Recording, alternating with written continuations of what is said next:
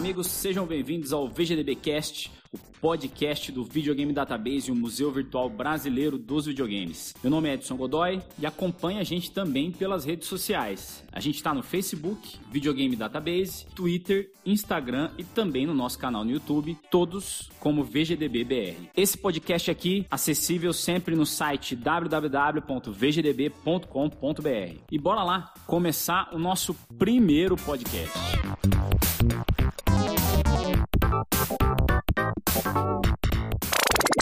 Produção e edição realizada pela Hood On, produção audiovisual.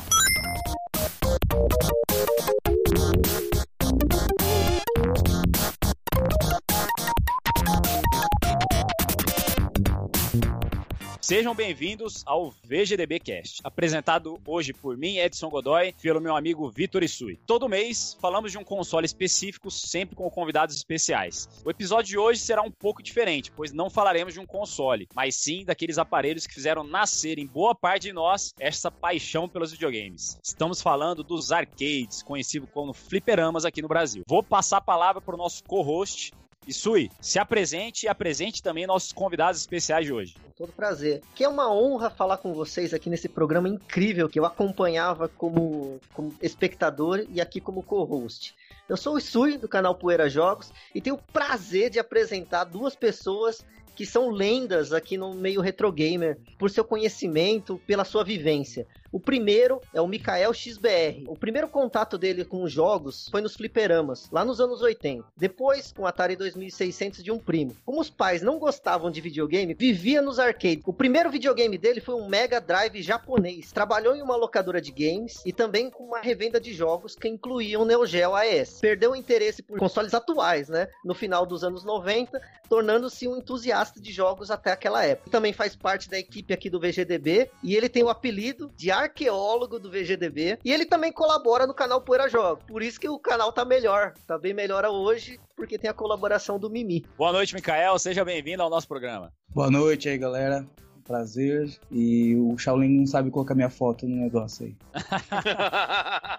já, já já vai aparecer essa, essa caricatura linda aí. E o nosso segundo convidado é o meu ídolo, e a piada já tá velha, mas eu tô mal de ido. É o Celso Affini do canal Defenestrando Jogos. Seu primeiro videogame foi um Atari 2600, autografado pelo Nolan Bushnell, que inveja. O seu console favorito até hoje, o Mega Drive. Depois disso, passou a jogar todos os consoles que teve contato, até frequentar fliperamas diariamente. Conseguiu um emprego como representante da Nintendo no Brasil, além de criar o canal Defenestrando Jogos para compartilhar suas experiências e memórias dessa cultura que acredita ser a melhor que já vivenciou. Valeu, Isui. Obrigado aí, cara, por estar junto com a gente. Abrilhantando o nosso programa, não é assim? Se fosse o Jorge, ia ser trazendo imundice pra gente, mas como é você, está abrilhantando, beleza? Bom, vamos lá. Celção. Fala, Edson. Eu que agradeço aí o convite. Só porque eu andava 12 km por dia para poder ficar jogando fliperama, não quer dizer que eu sou especialista, mas ajudou, né? Ajudou.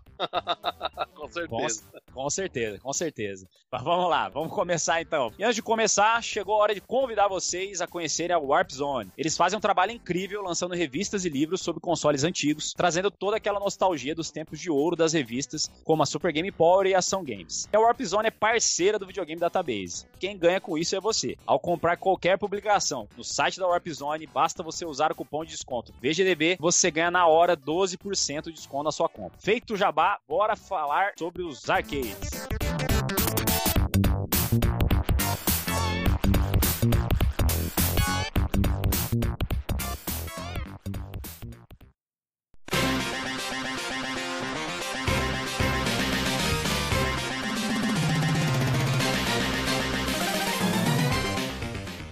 Os arcades começaram de forma bem primitiva ainda na década de 20, com brinquedos como tiro ao alvo e aqueles que revelam seu futuro.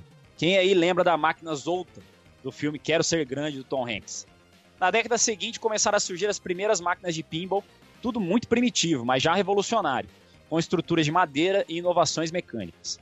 A tecnologia foi evoluindo e os arcades foram entrando na era da eletrônica. Em 66, a SEGA lança o arcade Periscope, máquina eletromecânica que mistura simulação de submarinos com um tiro com light gun. Nas décadas de 70 a 90, os arcades viveram sua época de ouro. Casas de fliperamas lotadas e com qualidade ainda muito superior ao visto nos consoles caseiros. Hoje o mercado dos arcades está praticamente restrito ao Japão, mas com certeza eles ainda vivem no coração de muitos gamers. Vamos começar aí com o Celção. Celção, conta pra gente, como que os arcades entraram na sua vida? Ah, que delícia, amigo. Brincadeiras à parte. Bem, arcades na minha vida. Olha, provavelmente foi logo depois de eu ter ganhado o Atari. Né? Eu sempre falei que eu ganhei o Atari 81, mas não, estava errado. E eu estou escrevendo algumas matérias para o meu site, meus botões, pensando, relembrando. Eu lembro que quando é, minha família se mudou para casa onde eu moro hoje, acredito que foi entre 83 e 84, meu pai trouxe o Atari, foi aí que eu conheci os fliperamas. Porque nessa mesma época meu pai também comprou uma casa de veraneio na Praia Grande. E além disso, um tio meu me levou também para um fliperama que tem aqui numa rua próxima à minha casa, que é a rua Silva Bueno, né? E aonde tem, tinha um fliperama, e na verdade não era fliperama. Não sei se é a maioria que vai lembrar que no final da década de 70, começo da 80, ainda era, era conhecido como Casa de Jogos, tanto tinha uma placa gigante. Casa de Jogos, não tinha nada de fliperama. Arcade, isso não existia. Casa de jogos. Por quê? Porque era só frequentado por adulto os caras serviam bebidas e toda a máquina tinha um cinzeiro. Então toda a máquina tinha um cinzeiro, o cara batia lá o cigarro e botava as fichas dentro do cinzeiro. Geralmente, né, eu pelo menos colocava. É que aí que tá, ninguém depois que botava a ficha no cinzeiro e fosse roubado, deixaria lá de novo. Mas a gente ia cometer, eu acredito que muitas cometeram esse erro de colocar a ficha no cinzeiro. Mas bem, de qualquer forma, nessa ocasião, meu, eu acredito que entre 83 e 84, meu tio me levou nesse fliperama. E além disso, quando meu pai comprou a casa de veraneio lá na Praia Grande, a Praia Grande era um. praticamente São Paulo e Praia Grande era a meca dos fliperamas. Então cada esquina tinha um e lá tinha os fliperamas né, em todo lugar. Então provavelmente o fliperama entrou na minha vida mais ou menos nessa, nessa época, né, nesses anos aí que eu mencionei, de dessa forma. Meu tio me levou, eu me senti. Eu nem me senti tão alegre pelos jogos eu me senti alegre por estar no meio dos adultos e me sentindo um pouco mais adulto também. Nossa, né? Os caras fumando, os caras bebendo. Nossa, eu sou um cara é, bem, né? Nossa, tô pra Fentrex. Eu me senti mais, assim, nesse sentido do que pelos jogos. Mas é óbvio, né? É óbvio que, com certeza, ao entrar no fliperama, eu ouvi aquela música, né? Que é, acho que todo mundo vai reconhecer. Pronto, acabou só cagando gasolina nos caras e correndo pra, pra não perder a ficha. Jogo incrível, né? O New Rally X foi o que conquistou ali primeiro, um dos primeiros jogos que eu vi. Tenho certeza que esse foi um dos primeiros jogos que eu conheci. Então, foi assim que o arcade né, o arcade entrou na minha vida. Foi dessa forma, né? Acabei vindo fliperama e deu essa merda que deu aqui hoje, né? Uma merda aí toda aí. Sei bem o que, que é essa merda aí, viu? é, então dá essa merda aqui. Você falou do meu Rally X. É engraçado que eu, eu não sei se era normal isso, mas parece que a máquina dele sempre tinha um volume maior do que as outras máquinas. Sim. E a música dele chamava muita atenção. Eu acho que era proposital. Eu acho que era proposital porque da esquina do, do, Eu chegava no fliperama da esquina, quando eu tava fazendo a volta assim pra ir na rota, você já ouvia. E se o cara colocava a ficha, você ouvia que colocou a ficha e Nossa. começava a música, porque o demo mode da máquina é, é, silencioso, não faz barulho nenhum. Mas quando tem alguém jogando, você fala, alguém tá jogando no X. Corre! corre, corre! Porque eu, eu lembro também que tinha uns caras, uns tiozão, que já conseguiam fazer o loop, né? Porque o New Rally X você pode loopar, ficar jogando infinitamente. Então, e eu ficava doido, falava, meu Deus do céu. Nossa, que bagulho incrível. Só que é óbvio, né? Pra época, era algo bem simples, mas que Sim. marca, né? Pô, 83, você vê o Atari, depois vê o New Rally X, você fala, nunca mais vou jogar essa merda desse Atari. é que a diferença na época era muito grande, né? Era muito grande, era muito grande. Mikael, conta pra gente aí. Deixa antes, antes de passar a palavra pra você, vai ser difícil chamar o Mikael de Mikael, né? Que a gente tá tão acostumado a chamar ele de Mimi no grupo lá do VGDB, no, do WhatsApp, que já tá Os na cabeça. Fode, né? vai ser difícil, vai ser difícil, ó, mas eu prometo que eu vou me esforçar. Mikael, conta pra gente, como os arcades entraram na sua vida? Então tá, né, Mimi, né, fudeu, beleza. é, então, é, quando eu era moleque mesmo, assim, eu costumava Meu pai me levava nos fliperamas para jogar pinball mesmo, pinball. O fliperama mesmo, que era considerado. E como o Celso falou, não tinha nome de arcade, fliperama. Na verdade, nem tinha nome, eu não sei o que tinha. A gente entrava, tipo, numa porta daquelas que levantava lá e era o lugar, né? E aquela fileira, assim, de, de, de fliperama. E a gente sempre ia lá, eu era moleque, sei lá, tinha uns 7, 8 anos. E eu sempre tinha que pegar uma caixa para ficar jogando, né? Mas beleza. Aí, um belo dia, apareceu uma mesa lá. E a galera jogando, e tinha aquelas trackball, assim. Eu sei que eu tô entregando a idade, não tem problema. Mas era o futebol da Atari, assim. Eu fiquei olhando, tinha uma, uma mesa, tinha uma tela, assim, com quatro jogadores ao mesmo tempo ali. E eram trackball, assim, duas trackball pra cada lado, podia jogar quatro pessoas. Aí eu fiquei ali, não joguei, nem tinha capacidade nem de entender como aquilo funcionava. Mas eu fiquei uns 40 minutos só olhando. A galera enfiando ficha e tentando jogar aquela porra foi ali que começou assim a né, coisa de videogame até jogo na tela nunca tinha visto algo assim né e aí depois disso tinha os botequinhos que tinham os os fliperamas substituíram por algumas máquinas tinha o Rally X o Rally X que o Celso comentou mas aqui eu fiquei alucinado foi o Moon Patrol Moon Patrol eu vi um patrão e não acreditei. Você tinha, tipo, um tanquezinho que, sei lá, parecia um cocôzinho com roda assim. E você atirava, cara, ele atirava pra cima, pra frente, e você pulava e tinha obstáculo, tinha tanque, tinha, tinha tudo naquela porra lá. Nossa, eu fiquei louco com aquilo lá. Eu, eu gastei todos os trocos de pão do mundo lá. O Patrol era, era show de bola. Eu não conheci ele no arcade, eu conheci ele no MSX, salvo engano, e era, era um jogo, era muito legal mesmo. Os arcades entraram na minha vida aqui porque minha mãe era feirante. Você sabe, né? Na feira começa de manhãzinha e tem poucos clientes e termina uma em São Paulo, por exemplo, terminava uma, uma ou duas horas da tarde. Feira de quinta da minha mãe era em Itaquera, perto da faculdade Camilo Castelo Branco. E lá tinha um barzinho, mas um barzinho bem bem ruim mesmo. E lá ele tinha um, umas máquinas de, de fliperama. Tinha Street Fighter 2, e tinha Raiden. Street Fighter 2 nunca dava para jogar, sabe? Eu me lembro bem, assim, que não dava para jogar. Eu, eu acho que tinha outras máquinas, mas eu não me recordo. Eu fiquei vendo Raiden, que era uma coisa, assim, para mim, de outro mundo. E eu fiquei lá, cara, o jogo de navinha, um Shumamp Raiden. E eu fiquei falando, cara, que jogo fora de série. Ah, lembrei, tinha um outro jogo também, que era o Side Pocket, mas que é, você acabava com as bolinhas lá, enfiava as bolinhas na caçapa e a, aí a menininha tirava uma roupinha lá, um desenhinho lá. Tigal, eu me lembro de, eu, eu, me lembro desse, dessas três, mas o que eu gostava mesmo era o que eu tinha oportunidade de jogar. Porque o Street Fighter sempre tava lotado, o, o side Pocket Gal aí também tava lotado, só que o, o Raiden não. E aí, quando eu joguei pela primeira vez o Raiden, foi uma coisa tão impressionante assim. Eu fiquei jogando aquilo lá toda o dia inteiro.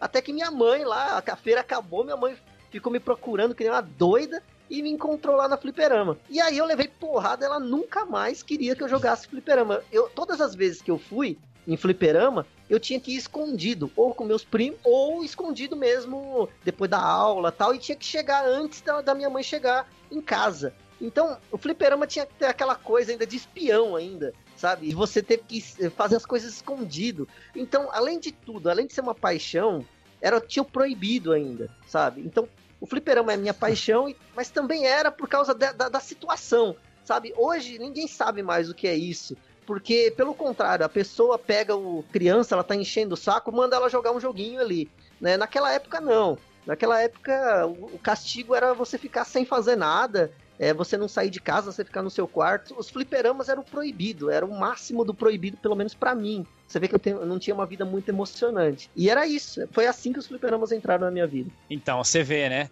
É, a gente achava que o, o Stealth nasceu com o Metal Gear e tal, mas não, nasceu com o Isui indo furtivamente para as casas de fliperama. Tá vendo? Agressor, Humilhante, humilhante tentando se esconder. Bom, e assim, eu não lembro especificamente do momento que eu fui apresentado aos fliperamas. Eu sei que eu conheci primeiro os videogames que os fliperamas, que foi com o Odyssey, que foi o meu primeiro aparelho, meu primeiro videogame. Tem um, um dia específico que eu me lembro muito bem. Minha mãe me levou num um shopping minúsculo, que tinha acabado de abrir em Campo Grande. Hoje nem é considerado shopping mais, mas naquela época aquilo era um shopping. E aí na parte, no subsolo dele, tinha umas máquinas de fliperama e tinha uma baita de uma mesa de, de autorama, aquelas de madeira e tal. E eu, eu achava o máximo aqueles autoramas, né? Aí eu pedi pra minha, pra minha mãe ir nesse shopping por causa do autorama, que eu sabia que ia ter lá. Eu nem sabia que ia ter os arcades lá e tal. Quando eu cheguei lá, dei de cara com uma máquina do Robocop. Nossa, eu fiquei doido com aquele, com aquele jogo. que eu adorava o filme e tal. Quando eu vi aquele, aquele jogo, aquela, o realismo acostumado com o Odyssey, com o Atari, vendo um negócio daquele lá era algo impressionante.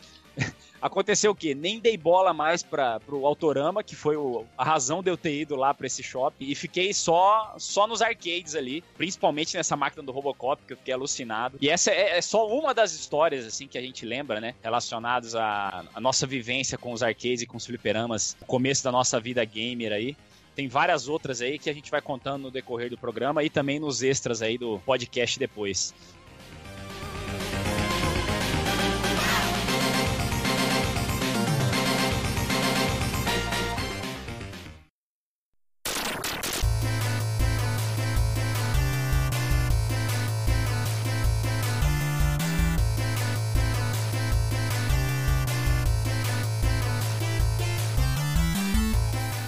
Pra gente aí, Mikael, como que foi o começo dos arcades, como eram as primeiras máquinas lá no começo do século XX? Tá, porra, tão longe.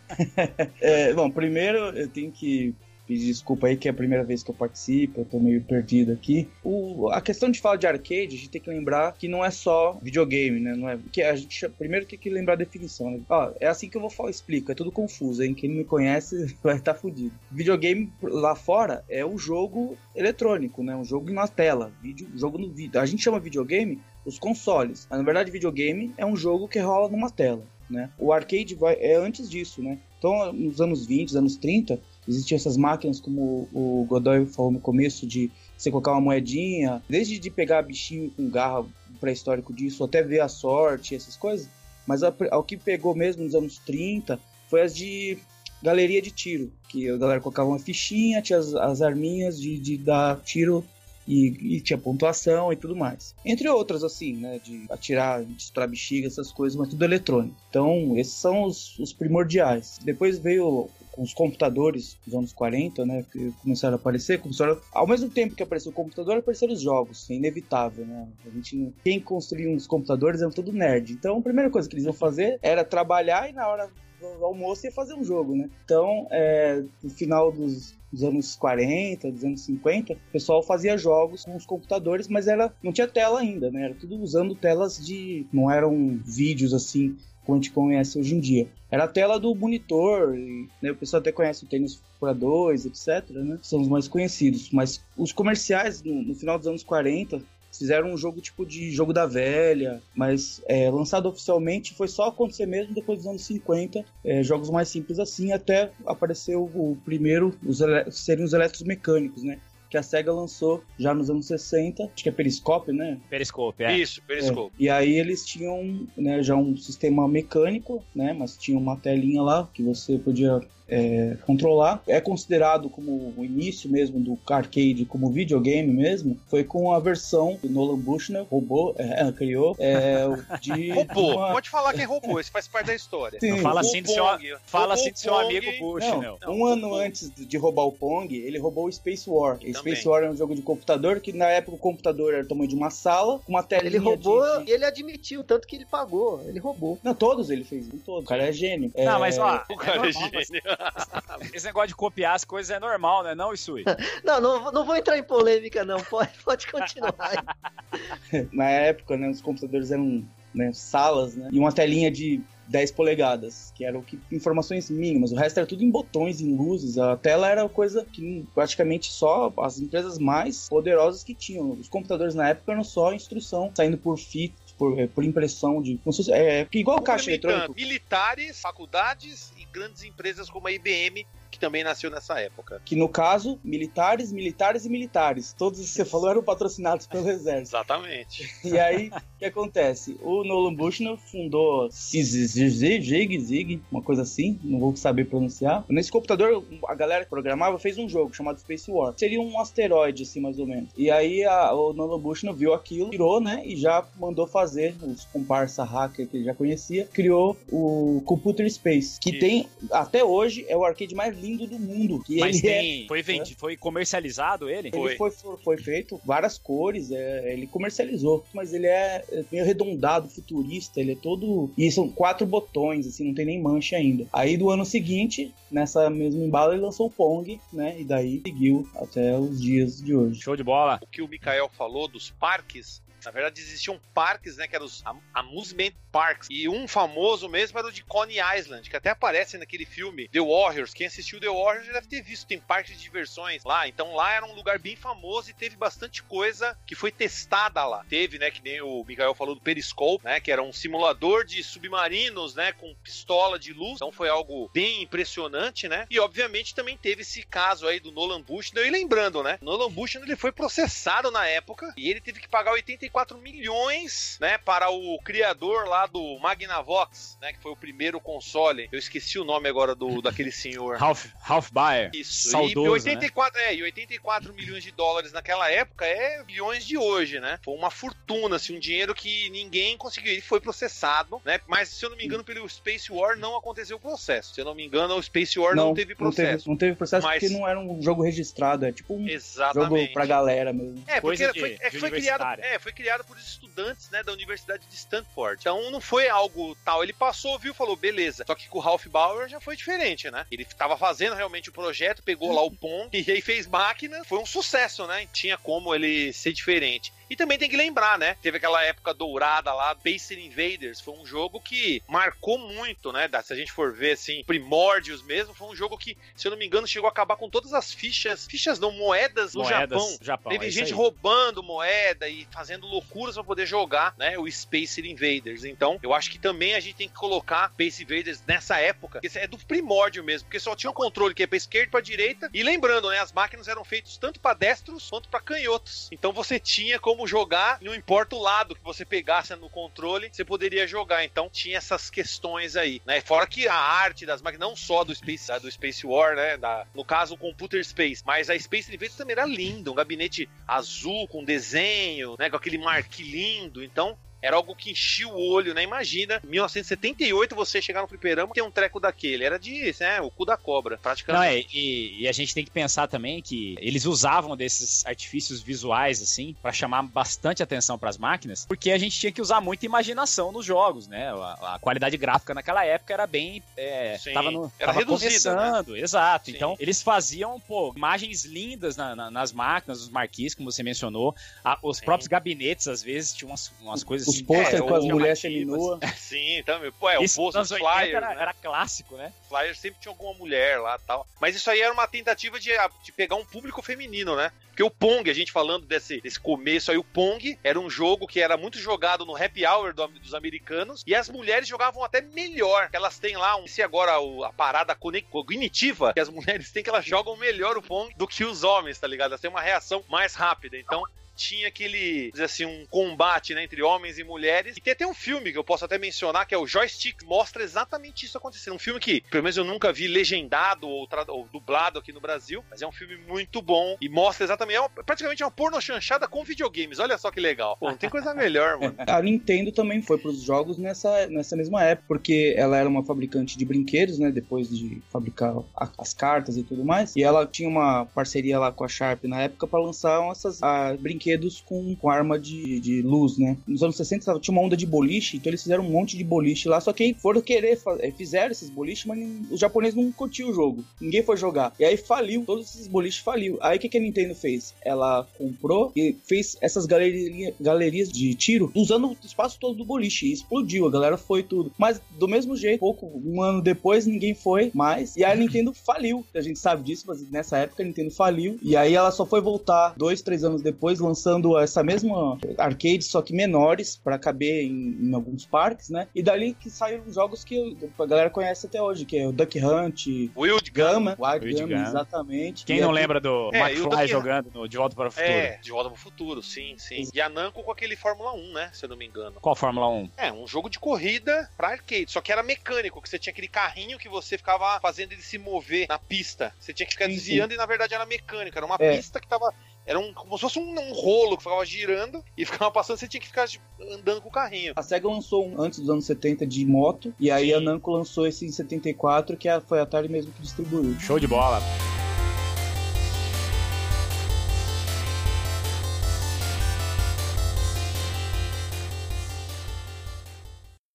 Serve the public trust, protect the innocent, uphold the law.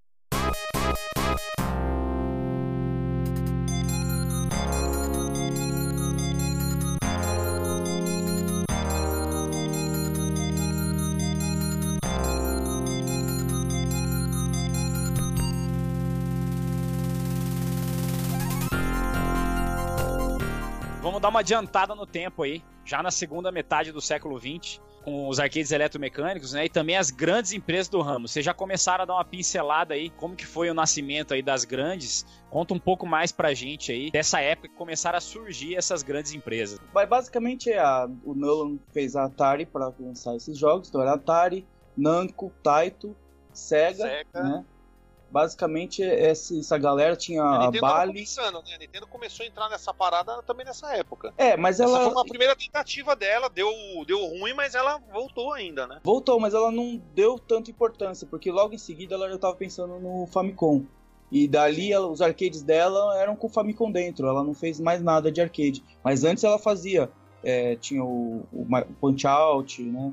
E arcades de sucesso, como do, veio o Donkey Kong, aliás, Donkey Kong antes. O Periscope também foi o primeiro jogo, foi o primeiro arcade que custava tipo 25 centavos, a quarter, né, que eles falam lá no- nos Estados Unidos. Então, isso aí era muito importante, porque praticamente virou um padrão para todas as empresas também que começaram a entrar no ramo. Então, 25 centavos para jogar. Isso é algo Co- que é, começou isso aí na, em, em 60 e pouco, hein? Começou a custar 25 centavos. Comercialmente falando, o Periscope foi um fracasso, né? Eu, eu imagino que o custo dele devia ser muito alto. Muito alto. Depois do Periscope, o que, que a SEGA fez? A SEGA lançou uma dezena de jogos assim é, eletromecânicos, inclusive esse tem de moto. E é incrível porque esse presença de moto que eu falo, tinham quatro motos controladas mecanicamente, se embaralhando na frente enquanto você pilotava a sua, e você tinha que ficar desviando delas, como se você estivesse numa corrida com as motos te cortando assim, né? Isso. Então, é, e se você olhasse embaixo, é vários discos girando lá, mexendo tudo, e aquele rolão de pano com a estrada, com passando, curvas né? tudo, chamava motorbike mesmo, né? Acho que ela fez também é, um Road Race, que era o primeiro também de corrida, que é esse aí. É, não sei, acho que tinha um que chamava Base Secreta, não lembro agora como é que era. Mas aí já era pro final dos anos 70. Em termos de sucesso, qual foi o primeiro arcade da SEGA? Fez sucesso? Ela, ela conseguiu sucesso já nessa era dos eletromecânicos ou só quando a eletrônica entrou de vez que, que eles começaram a fazer sucesso? A SEGA já, tava, já tinha um sucesso assim, na- nessa época, mas se for pensar no, no jogo assim, que realmente colocou ela, eu acho que sim, os anos 80 mesmo que a SEGA virou Strong, Strong mesmo, É, sim, né? acho. Porque lá tinha Space Harrier, Outrun, né? É, Todos eu- eu ia falar Ou isso, seja, e o Suzuki, né? É, eu ia falar isso. E o Suzuki. A gente, pra, pra falar o sucesso da SEGA, começou quando o Yu Suzuki trouxe aquele super scaler, né? Aquela, aquele pseudo é, 3D, né? Com aquele sprite scaling, né? Então aquilo foi realmente o que todo mundo ficava de queixo caído de ver. Aquilo lá que realmente fez a SEGA se tornar número um dos arcades. Estourou. Ele- Brau. Ele montava a placa, produzia a placa, fazia o jogo, fazia a manutenção, só faltava pregar as- as- o arcade também. Pra, o cara fazia tudo na época. ó. O primeiro arcade de sucesso da Nintendo foi Donkey Kong? Com certeza. Foi, Foi com Donkey certeza. Kong. Foi. 81, é, com certeza. Isso. E lembrando, né? O jogo anterior ao Donkey Kong era uma porcaria. Na verdade, era o Radar Scope, um hack do, do jogo da SEGA, que não teve sucesso algum e foi pedido. Minamoto e a equipe dele na época falou: ó, faz aí o jogo em cima desse, senão a gente não vai conseguir ter lucro. E ele foi, pegou os gabinetes e refez em cima o Donkey Kong usando, né? Só o gabinete, a madeira. As placas ele teve que dar também. Não, tudo, né? as placas são as mesmas. Se você Não, ah, pegar então, mas ele teve, que, então, ele teve que então, ele teve que dar, colocar chips em outras posições, tirar ali, fazer um jogo com tudo. Madeira e nas placas também. Praticamente tudo. Sim, uma curiosidade é que se você pegar uma placa de radar scope, você vai ver que ela é, tem é uma numeração. E se você procura essa numeração, é Donkey Kong. Isso, exatamente. Ah, e lembrando, hein? Mais uma curiosidade boa aí. A Nintendo foi processada pela Universal Studios porque ela disse que o personagem Donkey Kong infringia, né, o copyright do filme King Kong. E obviamente, né, a assessoria jurídica da Nintendo chamou, se eu não me engano, a John Kirby, né, o John Kirby, é, da Layton e Watkins, e eles pegaram e foram, né, para o tribunal e obviamente, né, a Nintendo ganhou, né, a Universal perdeu e teve que pagar 1 milhão e 800 mil dólares, né, em danos morais à Nintendo. Tanto que o jogo Kirby é uma homenagem ao John Kirby, esse advogado dessa assessoria jurídica que foi dado ao, pelo John Kirby, foi criado depois do jogo. Kirby, exatamente, né? Se eu não me engano, era originalmente chamado Popopopô.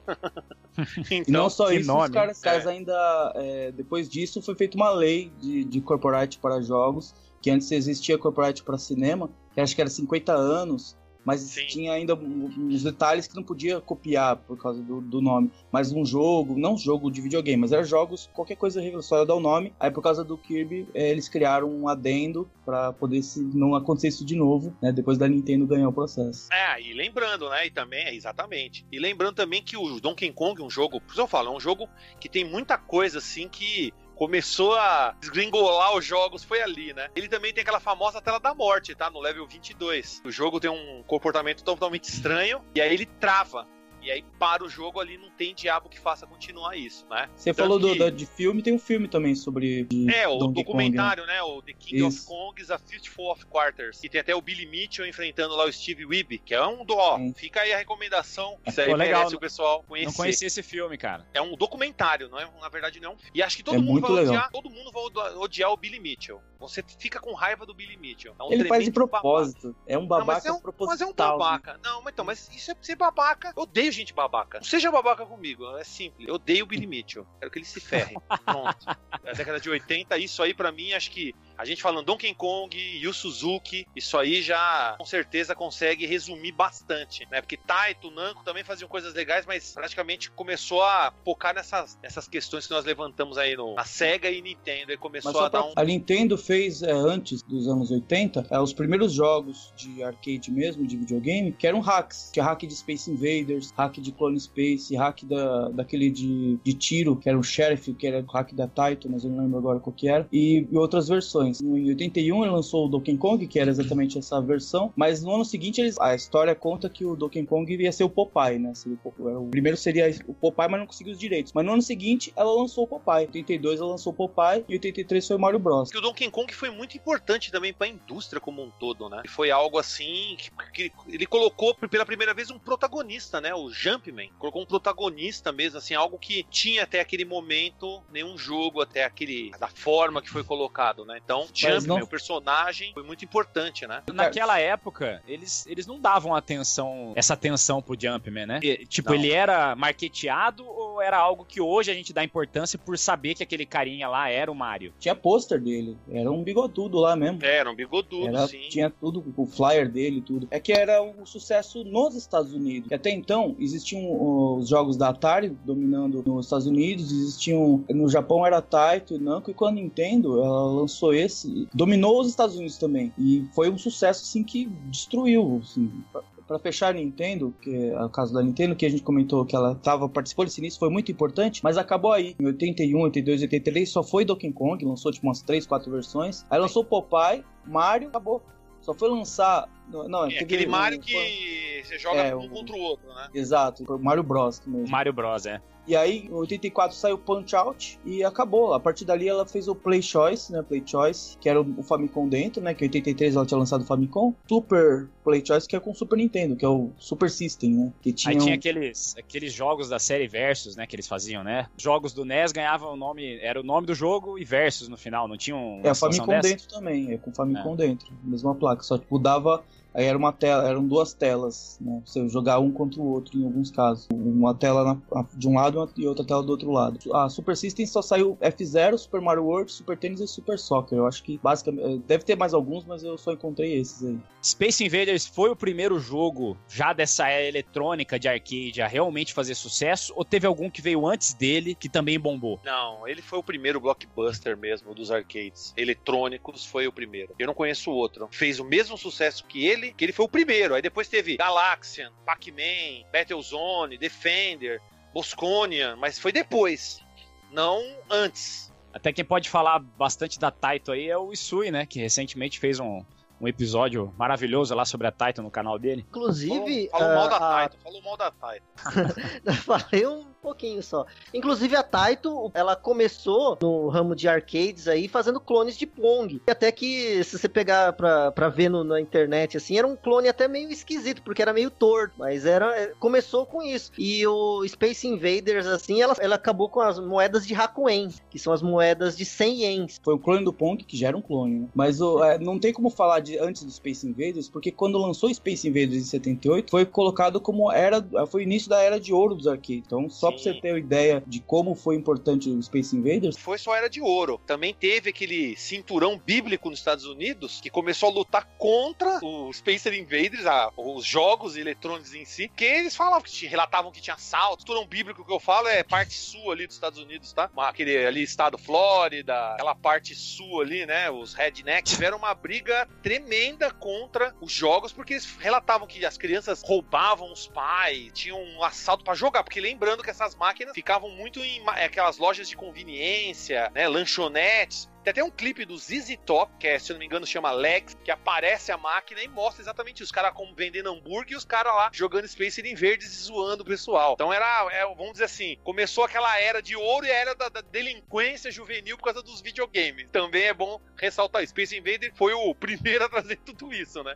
Todos esses detalhes aí. Embaçado. Ou seja, é coisa do demônio, né? Só pode. Ô, oh, eu com certeza. Satanás é nóis, cadeira.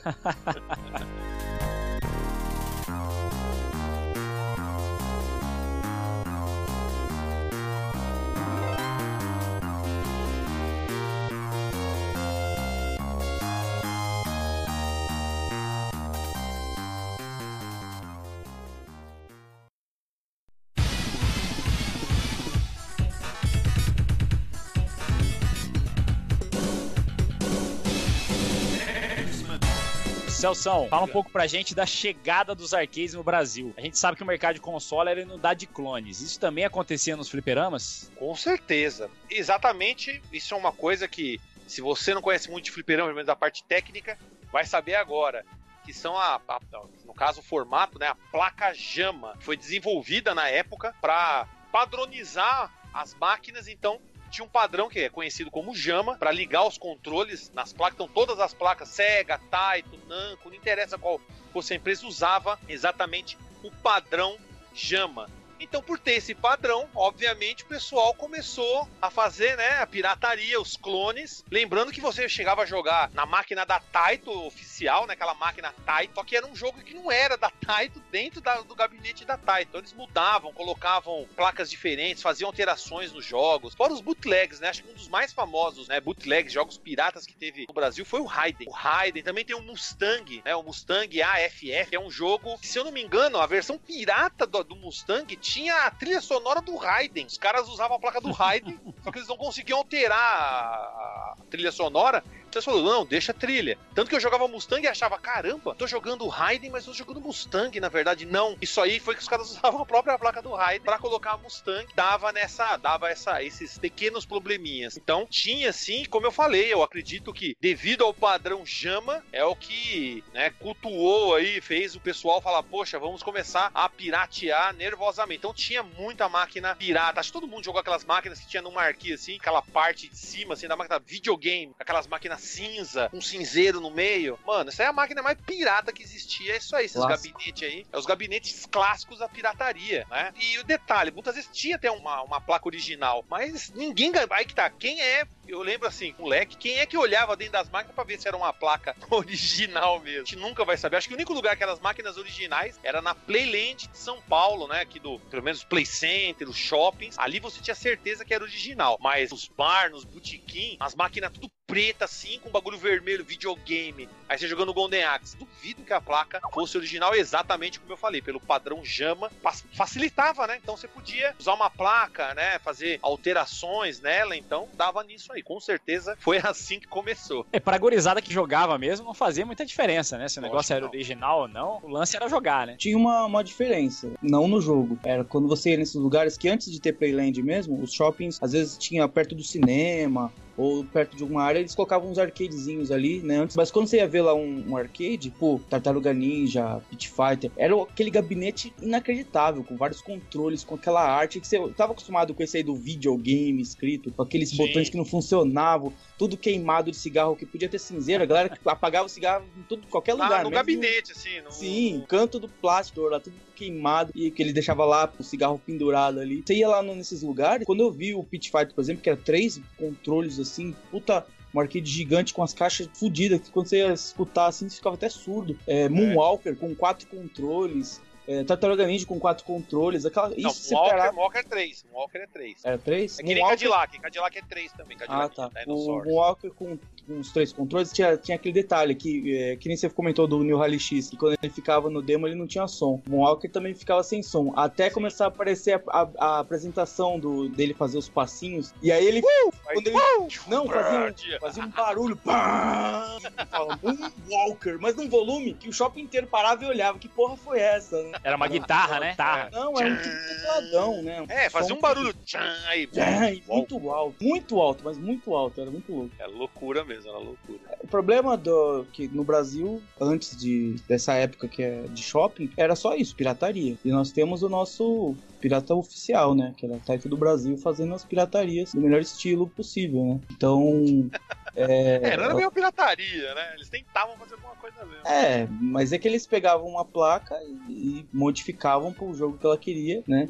Mas, é, não, mas não, não atingia, isso, isso aí é a parte histórica, mas não atingia todo o, o público. O público veio, é, pe- pegava mesmo essa bootleg, né? Essa pirata. Então, é, qualquer um podia fabricar. Porque se você abrir um arcade, você vai ver lá que o falou da Jama, é uma plaquinha Jama, você pode encaixar qualquer placa lá, uma bateria de carro, uma fiação de carro, sei lá, um monitor velho, e é tudo uma coisa feita em casa que qualquer um que entendia meio, meio era aprendiz de eletrônica, podia montar o arcade na época. Então tinha muito, foi explodiu o arcade aqui, exatamente como explodiu os jogos piratas aqui. Era barato, você encomendava as placas lá fora e aqui você produzia o resto. Então, basicamente foi isso. Todo tipo, qualquer tipo de jogo. Podia achar num lugar Cabal, eh, no outro jogo, eh, aquele Pac-Man Land, sei lá como era o nome do jogo do Pac-Man de andar, que era horroroso. Nunca. Packland. É, Pac-Land. Ninguém nunca ia jogar aquilo lá, mas a gente encontrava, porque eh, era tipo, via sorteada as placas com qualquer jogo, os caras colocavam lá, depois trocavam quando queimava. Então, a É, gente não você achava foi- City Connection, jogos Isso. nada a ver, assim. então, é, porque lá fora, como falou, veio Space Invaders, aí fez sucesso. Tem muito jogo que é, não, não tinha internet, não tinha um jornal falando sobre isso. Então, enquanto Space Invaders em 78 faziam sucesso em um lugar, em outro lugar, nos anos 80, diante, ela estava fazendo sucesso em, outros países ainda, né? Então, a mesma coisa que o Atari console 2600 foi. é, quando o Atari morreu nos Estados Unidos, ele começou aqui, era a mesma coisa no, no arcade. Não tinha. Nós não temos um gatilho de algum jogo que fez assim. Era tudo na porra louca mesmo. Ia vindo o jogo, você ia vendo tudo que é de qualquer época e era tudo novo. E um jogo que você fala, nossa, que você não sabe, você não olhava a data do jogo, a empresa que tava fazendo, né? Você colocava a ficha lá e só se preocupava em não perder vida. né? Mandava bala. né? Sim, então aqui a gente era tudo né, na marginalidade, né? Mas a gente te- talvez tenha tido acesso a mais jogos do que muitos países que teve os jogos originais, assim. Sem dúvida, sem dúvida. Bom, agora vamos, vamos fazer uma pergunta mais pessoal aí. Vamos começar aí com, com o Mikael, que já tá com a palavra. Mikael, conta pra gente aí como era pra você, né, ser uma criança brasileira nas, nas décadas de 80 e 90 jogando fliperama. É a máfia do troco do pão, né? Tá ligado, né? Boa. Boa. É, Eu vou falar uma coisa: existia a época de ouro do- dos arcades pra uma criança, era quando ela era office boy, cara. É antes de ser office boy e depois de ser office boy. Porque você ia na escola, você tinha horário, você tinha tudo isso. Mesmo que você matasse uma aula e tava conseguindo fazer alguma gambiarra e depois apanhava, ou a sua mãe ia te buscar lá no, no fliperama, quando você é office boy, cara, a rua é tua, sabe? Então você pegava a tua pastinha, né? Eu pegava o serviço 9 horas da manhã, ia pro banco e chegava, voltava 4 horas da tarde, quando o banco fechava. Eu falava, ah, tava fila, tava difícil, né? Nossa, fui em muito lugar, fui em São Paulo, eu tive que pegar táxi. era tudo uns esquemas, todos os office boys se encontravam no fliperama. Nossa, era era outro mundo, assim, né? Então, comecei a trabalhar, na época podia, acho que com 14 anos, né? Hoje é 16, não sei.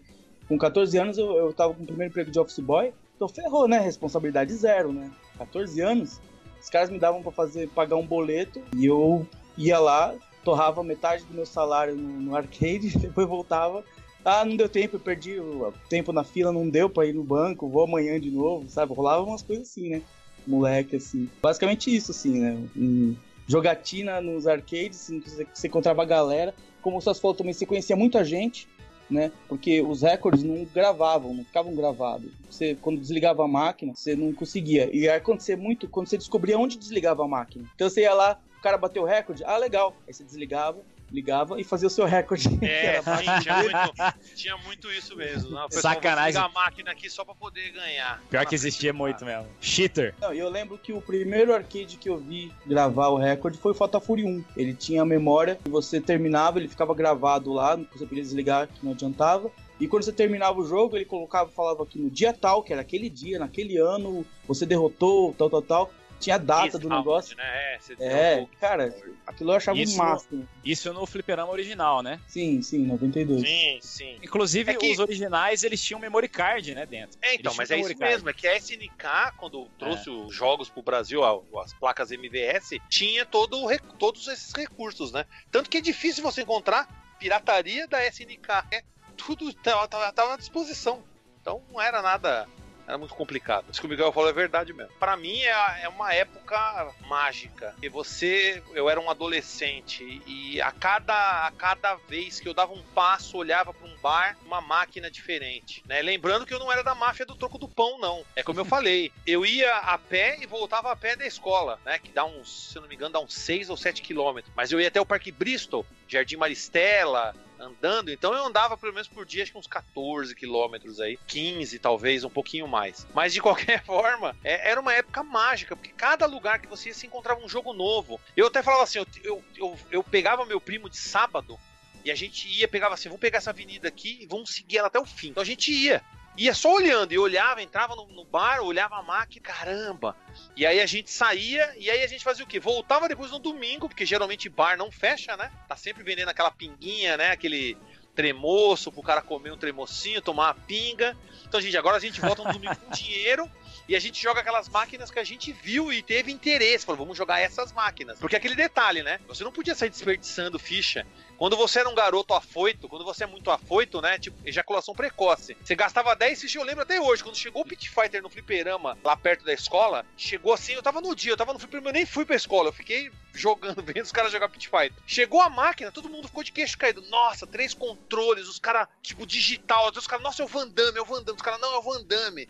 Lá o Tai era o Van Damme. Não, o Van Damme, dá o chute do Van Damme. E aí a gente ficava louco. A gente ficava, tipo, é, assim, maluco. E eu lembro dos caras Chegou um molequinho lá, botou 10 fichas. Pá, pá, pá. 3 minutos já era. Perdeu as 10, as 10 fichas. Não matou o Executoner. Não matou o Executoner com 10 fichas. O primeiro chefe lá com um saco na cabeça não matou o cara com 10 fichas. Vai falar então, a verdade todo mundo já fez uma cabacice dessa. É, então, mas é aquele negócio. Eu aprendi isso da pior maneira, também gastando trocentas mil fichas. Mas é aquele negócio. Então comecei a ver que você tinha que conhecer os lugares, né? Eu peguei muito. Meu primo morava no, perto do Museu do Ipiranga, então a gente pegava ali, pegava a Avenida Dom Pedro, pegava a avenida que ia ali pro Cambuci, pegava a avenida que era como era uma ladeira, como que era o nome? Puta, não lembro agora. A gente pegava Mário Vicente, né? Pegava várias avenidas, várias ruas principais e saía andando atrás de máquina para ver onde tinha. Então, para mim, era uma, era uma época de descobertas, porque cada lugar que você ia, se descobriu um, descobriu um jogo novo e era algo extremamente, assim, louco.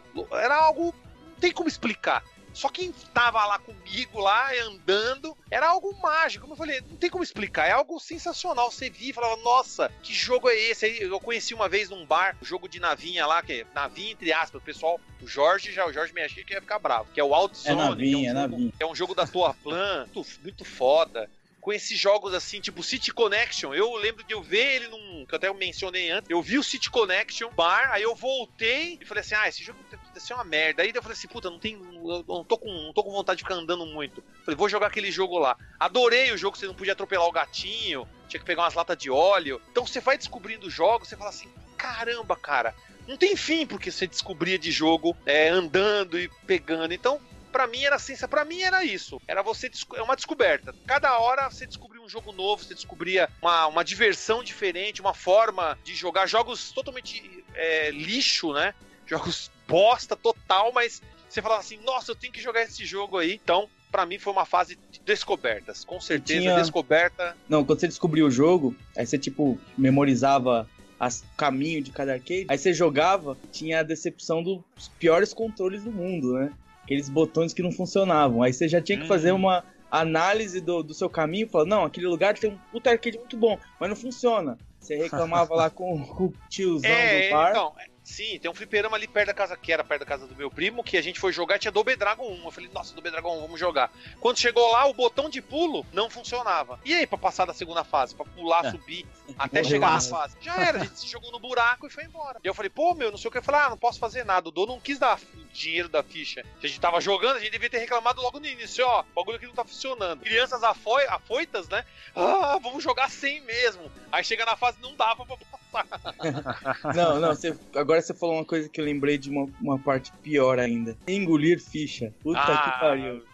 Era, essa- tinha arcade, você comprava cinco fichas pra jogar uma vez. Porque você colocava a ficha lá, você batia, podia correr, que o cara vinha te bater. Cada soco que você dava a máquina, você tomava um cascudo no dia. É, você tinha que E aí- bater na máquina, e os donos É. estavam doidos, né? Quando tava vazio, você falava, ô tiozão, lá engoliu, ele te dava. Mas quando tava cheio, ele mandava você a merda, ir embora. Sim, Mas vamos respeitar. Os fliperamas, nas décadas de 80 e 90, forjavam os homens, né não? Oh, oh, oh, oh, Sem dúvida. Sem dúvida Criavam lendas. Criavam mitos, praticamente, né? Quando você vê um cara se desfaqueado do seu lado, realmente você fica ligeiro, tá ligado? Realmente você fica ligeiro.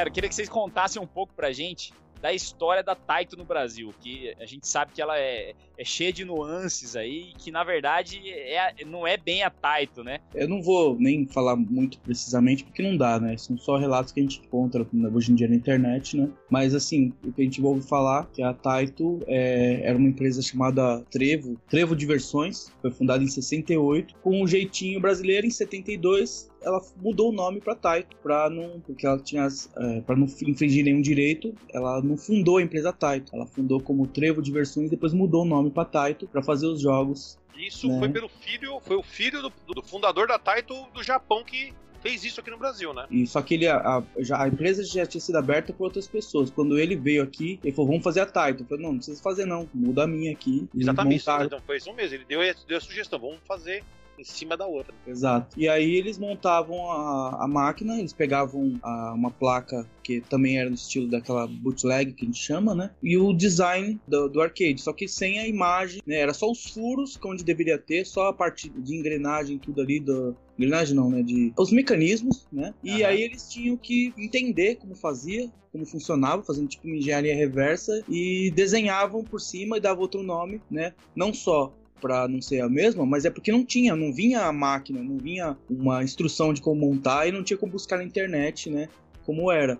Né? Então eles mostravam, né? Eu vi na entrevista do daquele último funcionário lá, que eles sabiam de encaixar tudo, né? Mas eles aí criavam, mandavam um cara fazer uma nova arte. A partir de engenharia reversa eles montavam, né? E criavam um arcade, um pinball deles, né? Dessa maneira. Pô, sensacional. A Taito também, eu pelo menos me lembro muito assim da Taito do Brasil, pelos jogos que tinham títulos alterados, né? Eu lembro de um que é famoso, que acho que todo mundo conhece, se não conhece, quando eu falar talvez algumas pessoas vão conhecer, que é o Columbia. O Columbia é nada mais nada menos que é o Chevios. Foi, eu comecei com isso por quê? Porque era máquina de flip, mas das máquinas de, de pinball, na verdade, né, as mesas mesmo, eu lembro de Rally, que era, se me engano, similar a uma, uma máquina da Bally, também tinha aquele Hawkman, que também é praticamente a mesma coisa também, de uma máquina da Bally, tinha também o, o Titan, o Titan não tinha como esquecer, porque o Titan, basicamente, meu, era incrível. Você chegava no fliperama, você ficava perto da máquina, a máquina ficava falando. A máquina tinha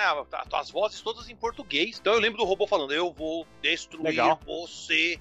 E era, nossa, e você botava a ficha e começava a falar, nova bola, e ficava falando. E nossa, a arte também, né? Que tava um robô gigante, um cara dando um tiro laser no robô e uma mulher com os peitos de fora. Porra, qualquer moleque ia prestar atenção nisso aí, né? Não tinha jeito Claro.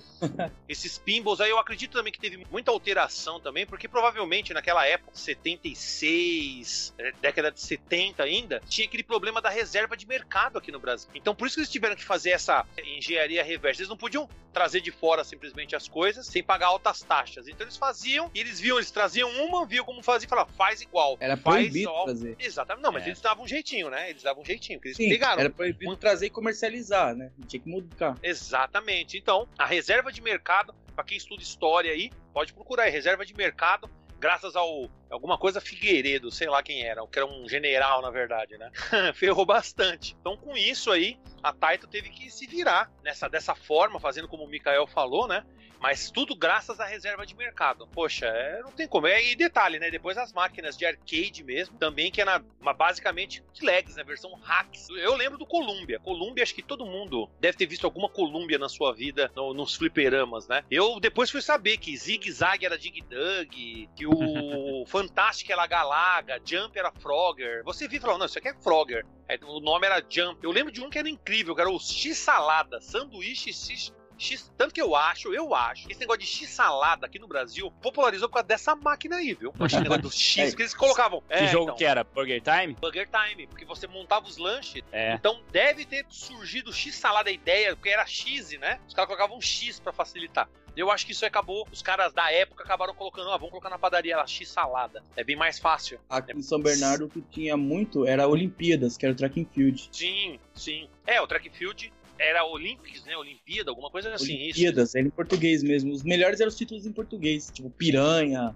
né? Olimpíadas. Piranha é clássico, né? Piranha é clássico. É que nem aquele Jungle, Jungle Boy lá, Jungle Hunt, que era praticamente o mesmo jogo do Atari, né? Que você vai subir na montanha, aí você vai enfrentando jacarés, pega na- no cipó. Era todo traduzido. Então, é, querendo ou não, a gente tem que, mesmo tem- eles fazendo esse trabalho que não era uma coisa boa, né? Porque provavelmente eles seriam processados. Nem sei se a Taito foi processada devido a isso. Eu acredito que não, né? Porque Não, os não. caras de fora, os caras de fora não tinham como interferir em nada do que acontecia aqui. Somente Era nessa legal. época aí, né? Aqui dentro aqui era era, tudo dentro da lei. É isso aí. Inclusive tem a grande história de que, como eram dominavam muito bem a lei, ou, ou tem um bom advogado, ou, ou eram bem instruídos, que eles não só registraram o Taito, como outras empresas que não vieram para o Brasil. É, mas eles tinham Midway, tinham Bali do Brasil e a Sega aqui no Brasil, que a Tectoy teve que comprar o nome Sega no Brasil para poder comercializar, porque eles registraram aqui. o nome. Nossa, malandragem esperto, brasileira.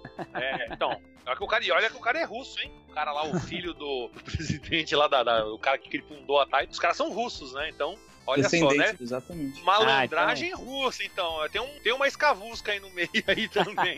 que russo é meio brasileiro também, né? Gosta de uma zoeira também, né?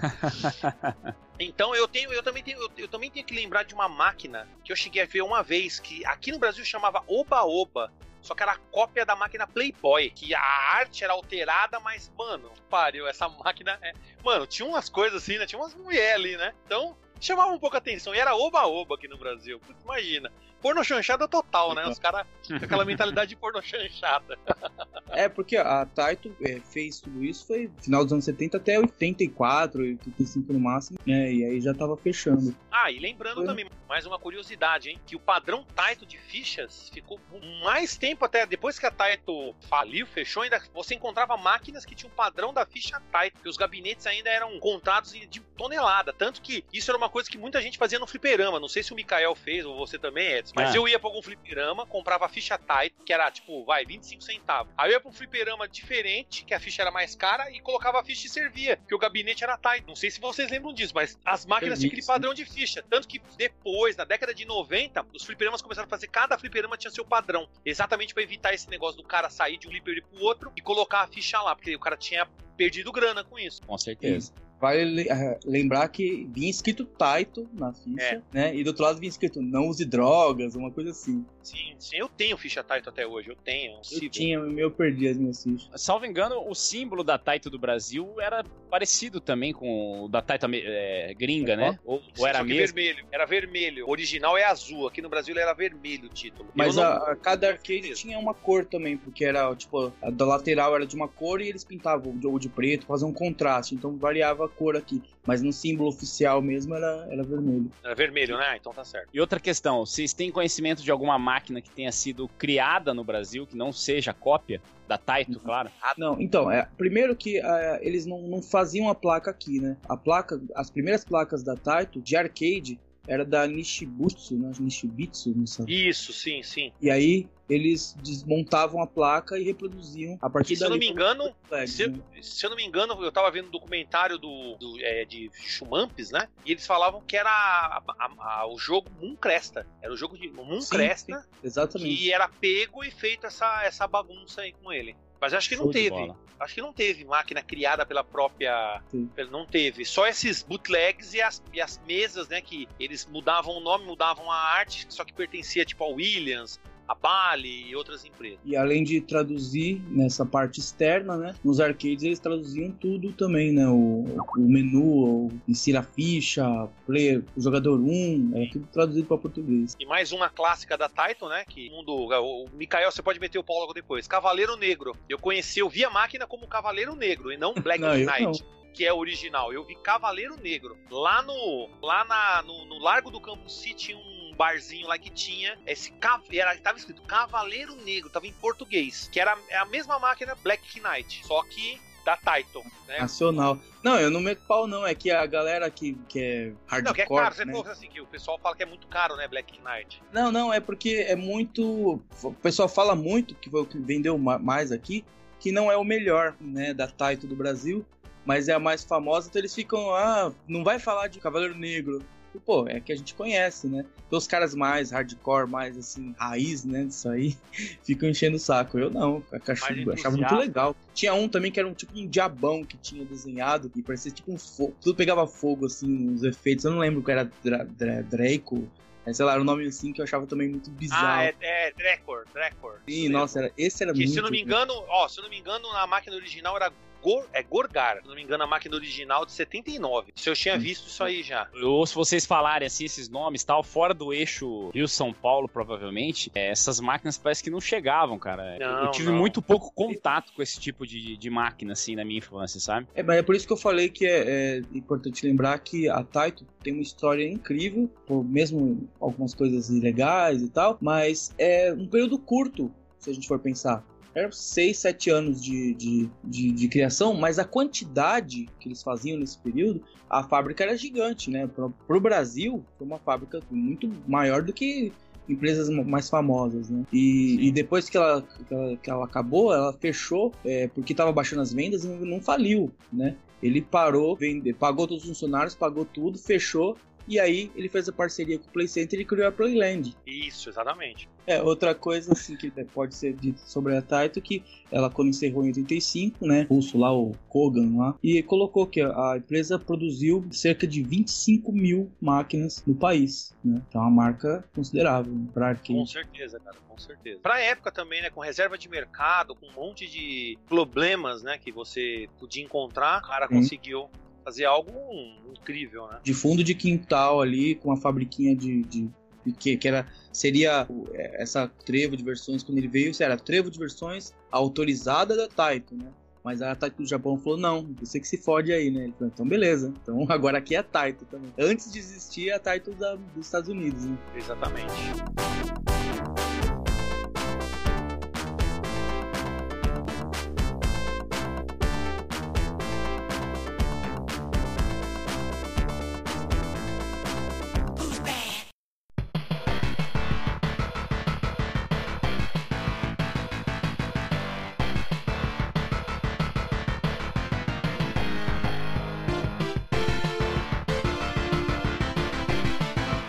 Vamos falar agora especificamente das empresas e vamos começar agora a fase dos tops. Na opinião de vocês, quais as cinco principais empresas do ramo de fliperamas no mundo? Vamos começar aí com o Celção. Celção, fala aí pra nós. Sega, primeiro lugar, já não tem pra ninguém. Namco, é, Taito, Data East, SNK. Eu acho que essa lista vai ser difícil de bater, hein? Mimi, e você? É, fudeu. Quem começar já sai, sai com a mesma lista, né? Ah, é Pode só- aí, se pode aí, amigo. Eu mudo, eu mudo só o final. Eu, é a mesma coisa. Sa- Sega, Namco, Taito. Eu ponho a SNK em quarto. E em quinto eu coloco a Atari. Que a Atari fez muito jogo, assim, que revolucionou mesmo. Além dos clones de início lá, eu lembro de daqueles os primeiros jogos que eu vi, é, Stunt Racer que, e o Hard Driving, que o arcade era uma, o primeiro cabine assim que você via. E também tem, E- viu, Mikael? Também tem aquela querida Tecnos Japan, Off Japan, né? A Tec também. Ah, né? tem muitas. Se fosse falar de arcade só da época clássica, eu falava da Midway, a Bali, entre várias. Mas se fazer um top, eu colocaria. as- Não tem como co- tirar as grandes, né? As, as mais importantes. E É, eu acho que tem. a Atari não tem como ficar fora. É, é só lembrar, né? No, no Japão, sinônimo de arcade é Sega, né? Então tem lá o Sega's World Sim. lá. Você vai lá jogar na Museu da Sega. Lá, você é louco. A gente chama de fliperama, lá eles chamam de Sega, exatamente. Vamos no Sega. Como no Sega. Eu Acho que eu vou tirar a Namco e colocar a Data East. A a lista do, do, do Mikael. Mikael. E, na verdade, é, uma- é uma- quase uma mescla da- da- das duas, né? Eu, tô eu mantenho o Atari, mas eu tiro a Namco e coloco a Data East, que você tinha selecionado também, né, Salsão? Que eu acho a Sim. Data East tem vários jogos sensacionais aí. Espero que você não esteja colocando Atari por causa do Área 51. Deve ser. Deve ser, viu? Deve ser. Pra mim, a, Capcom? Capcom nunca vai estar fora. Pra mim é Sega, Taito, SNK, Capcom e Midway. A Midway também é. É, é difícil escolher cinco. A verdade é Não, essa. pra mim, ó, pra mim é jogo de luta, então por isso que vocês estão vendo aí, ó. Pra mim, tirando a Taito, o resto é tudo jogo de Você luta. começou na década de 90. isso- Exatamente. Menino, é um menino. Um É o, nosso, mocinho. é o nosso mascote, então. Oh. Pô, o Tranca aqui já tá me chamando aí de outras coisas aí, vocês que eu chamo de mascote aí já. Massacote, né? Massacote. Relaxa, podia, podia ser pior, podia ser Diquinho. Princesa Leia, volta Princesa Leia.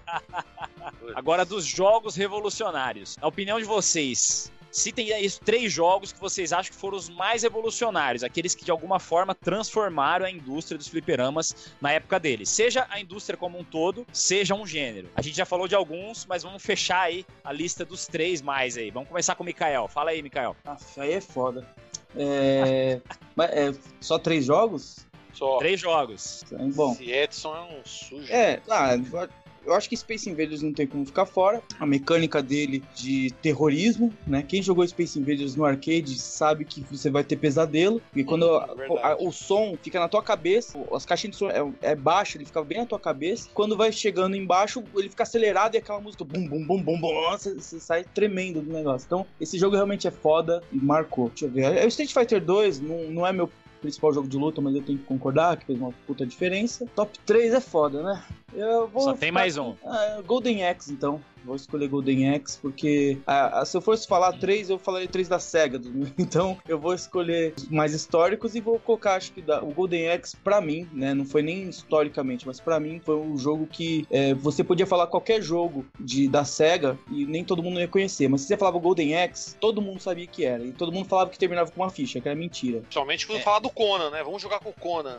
Aí já era. Engraçado que você falou isso aí do Golden Axe agora. O Celção fez até um, um defenestrando esses dias, falando algo parecido com isso aí, que Golden Axe, por exemplo, ele não se encaixava num gênero, né, como beaten up. É, não, se, não se falava isso, nem em luta de rua. Ninguém chamava o Golden Axe de luta Não de rua. Briga de rua. Ele Não, era- não, briga de rua. É. Ele era o difícil, Golden. Axe, né? Ele era o É, Golden e, Axe. e lembrando, o pessoal chamava o jogo do Conan, porque todo mundo jogava, falava que o Axe Butler era o Conan. Vamos jogar com o Conan, o jogo do Conan, É, jogo dos guerreiros. referência era clara, né? Total, total. Mas era difícil mesmo encaixar. Alguém chegar e falar, ah, isso aqui é um jogo de briguinha. Não era briguinha, não, mano. Era meter espadada nos peão, explodir a bomba nuclear lá do Conan, ver o dragão rá, fritando os malucos, é louco. E, e outra, era sangrento, o bichinho sai, os caras saia sangue, né? No, no Mega não tinha. Mas no arcade tinha sangue pra caramba. E os caras gritavam e rolava as lendas, né? É, falava que aqueles gritos eram de prisioneiros americanos que estavam presos no Japão, eles gravaram as torturas e Nada, colocaram. E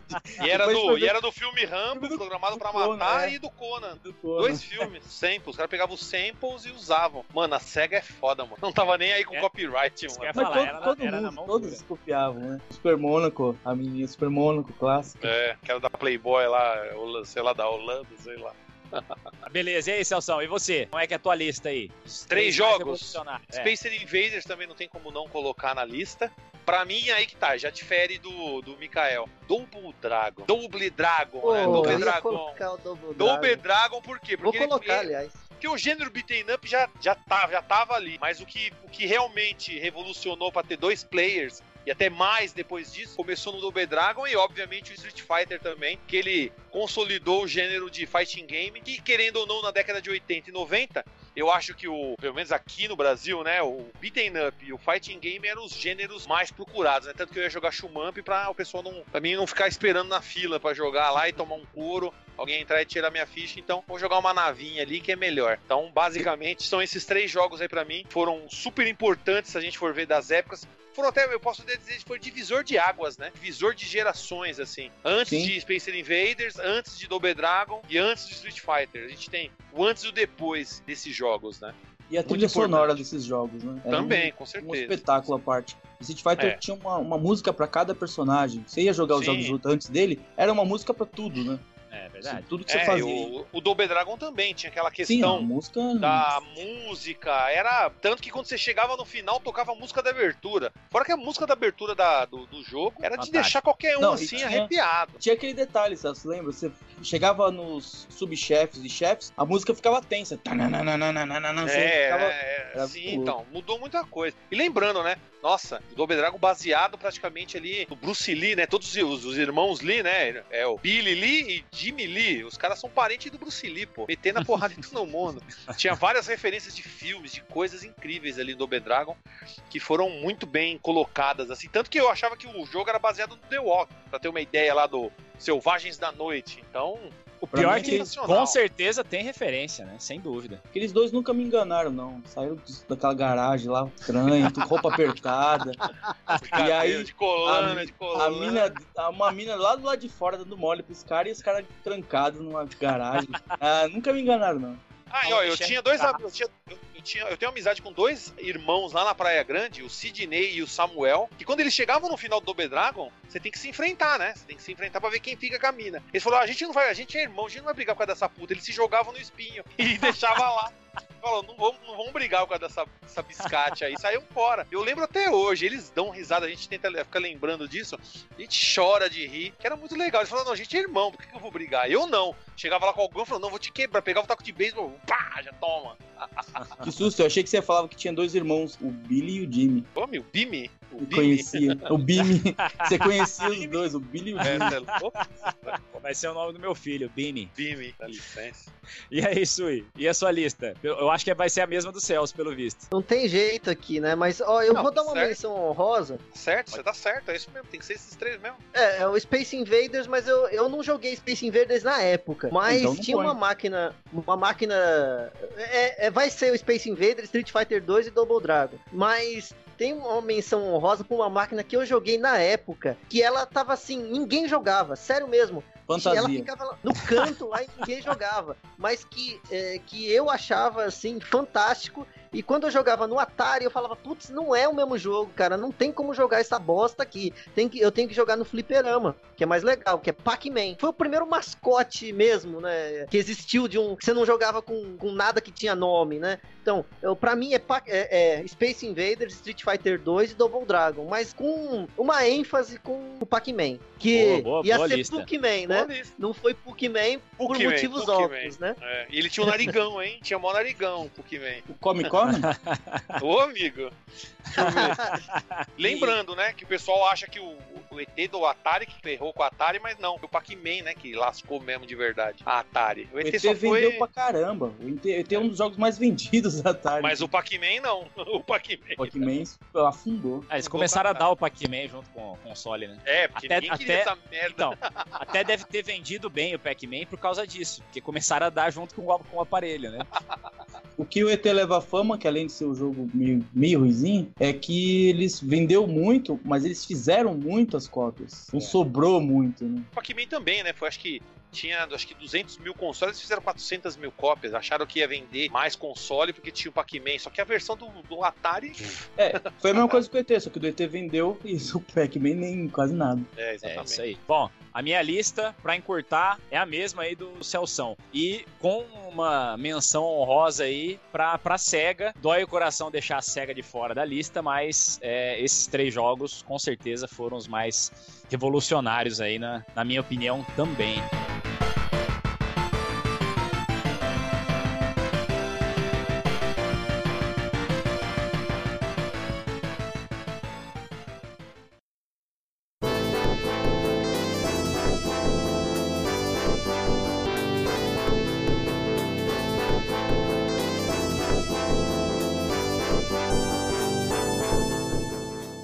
Vocês falem os 10 jogos de arcade que mais marcaram vocês, os que vocês consideram os melhores. Independente de ter sido um sucesso comercial, independente de ter é, sido um fracasso, enfim, o que vocês mais jogaram e mais gostaram na vida de vocês. Zoeira. É, velho. eu, eu nem. Eu, eu tava no, fazendo, tava no top 6 ainda, não terminei ali. É, Vou, vou- Não. vou passar pro Celso então. Não, não, eu pode- falo, eu falo, eu falo. É, bom, como eu falei, eu não, não tenho como falar top sem ser minha opinião pessoal, senão não seria um top. Então, eu- os que eu mais joguei, que eu sempre voltava pra jogar. Então, eu falo que é Double Dragon, com certeza. Moon Patrol, que eu jogava todo dia. O New Rally X, eu jogava também direto. Golden Axe, eu falei quanto? Cinco? é, Pit Fighter. E quando eu vi o Pit Fighter, foi naquele store de shopping mesmo, que eu vi o originalzão. E mesmo quando você, você ficava vendo, antes de jogar, era obrigatório você ficar assistindo, que era tipo um filme, rolava cenas, movimento. Não era só a foto do personagem lá, tinha no abertura tinha um momento que eles faziam, cada personagem tinha uma apresentação, eu ficava olhando, que eu achava muito louco. Aquela pilha de dinheiro subindo. Ah, era demais. Ma- Jogos mais modernos, eu digo é, Street Fighter 2, eu digo que é também muito bom. King of Fighters 94, um jogo que visor de águas pra mim, um jogo de luta. Me perdi no número, mas é, Moonwalker foi um, jogo também que foi- joguei muito, jogo, gostava muito. Fatal Fury, Fatal Fury eu, eu também sempre fui jogar. Ah, jogo de nave, jogo de nave, eu gostava muito do que a gente comentou agora, que era o Terra Cresta. Comentou, eu jogava muito Terra Cresta porque tinha uma, um shoppingzinho lá, era o New Rally X, um jogo de campeonato de futebol, de italiano, campeonato italiano de futebol, e o Terra Cresta. E aí, como o, o New Rally X estava sempre quebrado, estava sempre desligado, e aquele de futebol eu não gostava, eu ficava jogando Terra Cresta, que eu era muito difícil o jogo. Só que aí, eh, a surpresa pra mim, que você ia pegando o Power Up, e o Power Up era juntar pedaços de nave, né? E aí sua nave ia ficando com tiro, você, você apertava um botão, ela juntava a nave, fazia um tiro poderoso, você apertava, ela espalhava, né? E aí quando você pegava o último pedaço, você virava tipo uma fênix, né? Invencível por alguns segundos. Aquilo lá pra mim, sim, explodiu minha cabeça lá. Então eu vou colocar no meu top 10. Show de bola. Muito jogo que tá na minha lista aí também. Celção, e a sua? Eu vou começar em ordem praticamente quase crono- cronológica, né? Então começar com New Rally X. Esse foi um dos primeiros que eu vi. Não tem o que falar. Esse aí é. né? Eu não digo nem nostalgia, é saudade mesmo. Aquele negócio de você tá lá com seu tio e ter aquela emoção de reviver aquilo. Depois dele, Shoplifter. Shoplifter é um jogo que eu joguei muito lá na Praia Grande, tanto que eu, tanto que eu domino esse jogo no Master. Do arcade, eu tenho um certo domínio dele, que também, né, poxa, é. E o detalhe, né? O Shoplifter, se não me engano, fez o caminho inverso, né? Ele saiu primeiro pra PC, depois ele saiu pra arcade. Foi tipo uma adaptação da SEGA pro jogo de, de, de PC, olha só. É. Loucura. Fui conhecer depois isso, fui saber disso depois, mas incrível. É, o Double Dragon, não tenho o que falar. Pra, pra mim, até ali o Shoplifter, até o New Rally X ali, os jogos eram uma coisa. Quando chegou o Double Dragon, aqueles sprites enormes, o cara pegando o cara pelo cabelo dando joelhada na cara, é cotovelada, negão saindo da parede, ela pegando você e. Você é louco. BA lá, nosso BA, o BA, Esquadrão Classe A da época, fazia maior sucesso. No SBT não tinha como. Double Dragon. Depois dele, Golden Axe também, que é outro também que. Eu tava até falando com, com o Rafael lá, o Inuendo, tava tentando fazer speedrun, terminar ele em 7 minutos. Só consegui terminar ele em 9. Vou conseguir ainda terminar ele em 7. Eu domino esse jogo um pouquinho, só um pouco de leve. Terminar em 9 minutos não é pra qualquer um, não. Também tem o Ghosts and Ghosts, né? Que é um jogo que eu joguei muito no arcade e também no Mega Drive. Outro jogo que, nossa, sensacional. É a evolução pra mim do Ghost and Goblins, que eu joguei bastante, mas não como Ghosts and Ghosts. Eu lembro que a máquina ficou acho que uns 3, 4 anos lá na, próximo ali no fliperama, perto da minha casa de veraneio na Praia Grande. Eu jogava as férias, nas minhas férias eram três meses, aí tinha as, as viagens de carnaval, fim meio do ano. Então eu joguei todo dia as fichas nessa máquina durante esses quatro anos. Então é meio difícil não colocar. A mesma coisa eu falo com o Teenage Mutant Ninja Turtles, né? O TMNT. Cara, é um jogo. Quando eu vi ele no Play Center, fui no Play Center, acabou. Eu falei assim, eu falei, "V- vamos passar na Playland. Passei na Playland, Abertura tava lá. cantada. é, aí tava lá, Tartaruga Ninja. Acabou o PlayStation, eu não fui brinquedo nenhum. Fiquei o dia inteiro, o dia inteiro lá. Não tinha dinheiro, mas não, não comi. Tinha levado dinheiro pra comer, não comi. Eu fiquei jogando, dane-se. Jogo, sabe, sem, não, não era só as músicas cantadas.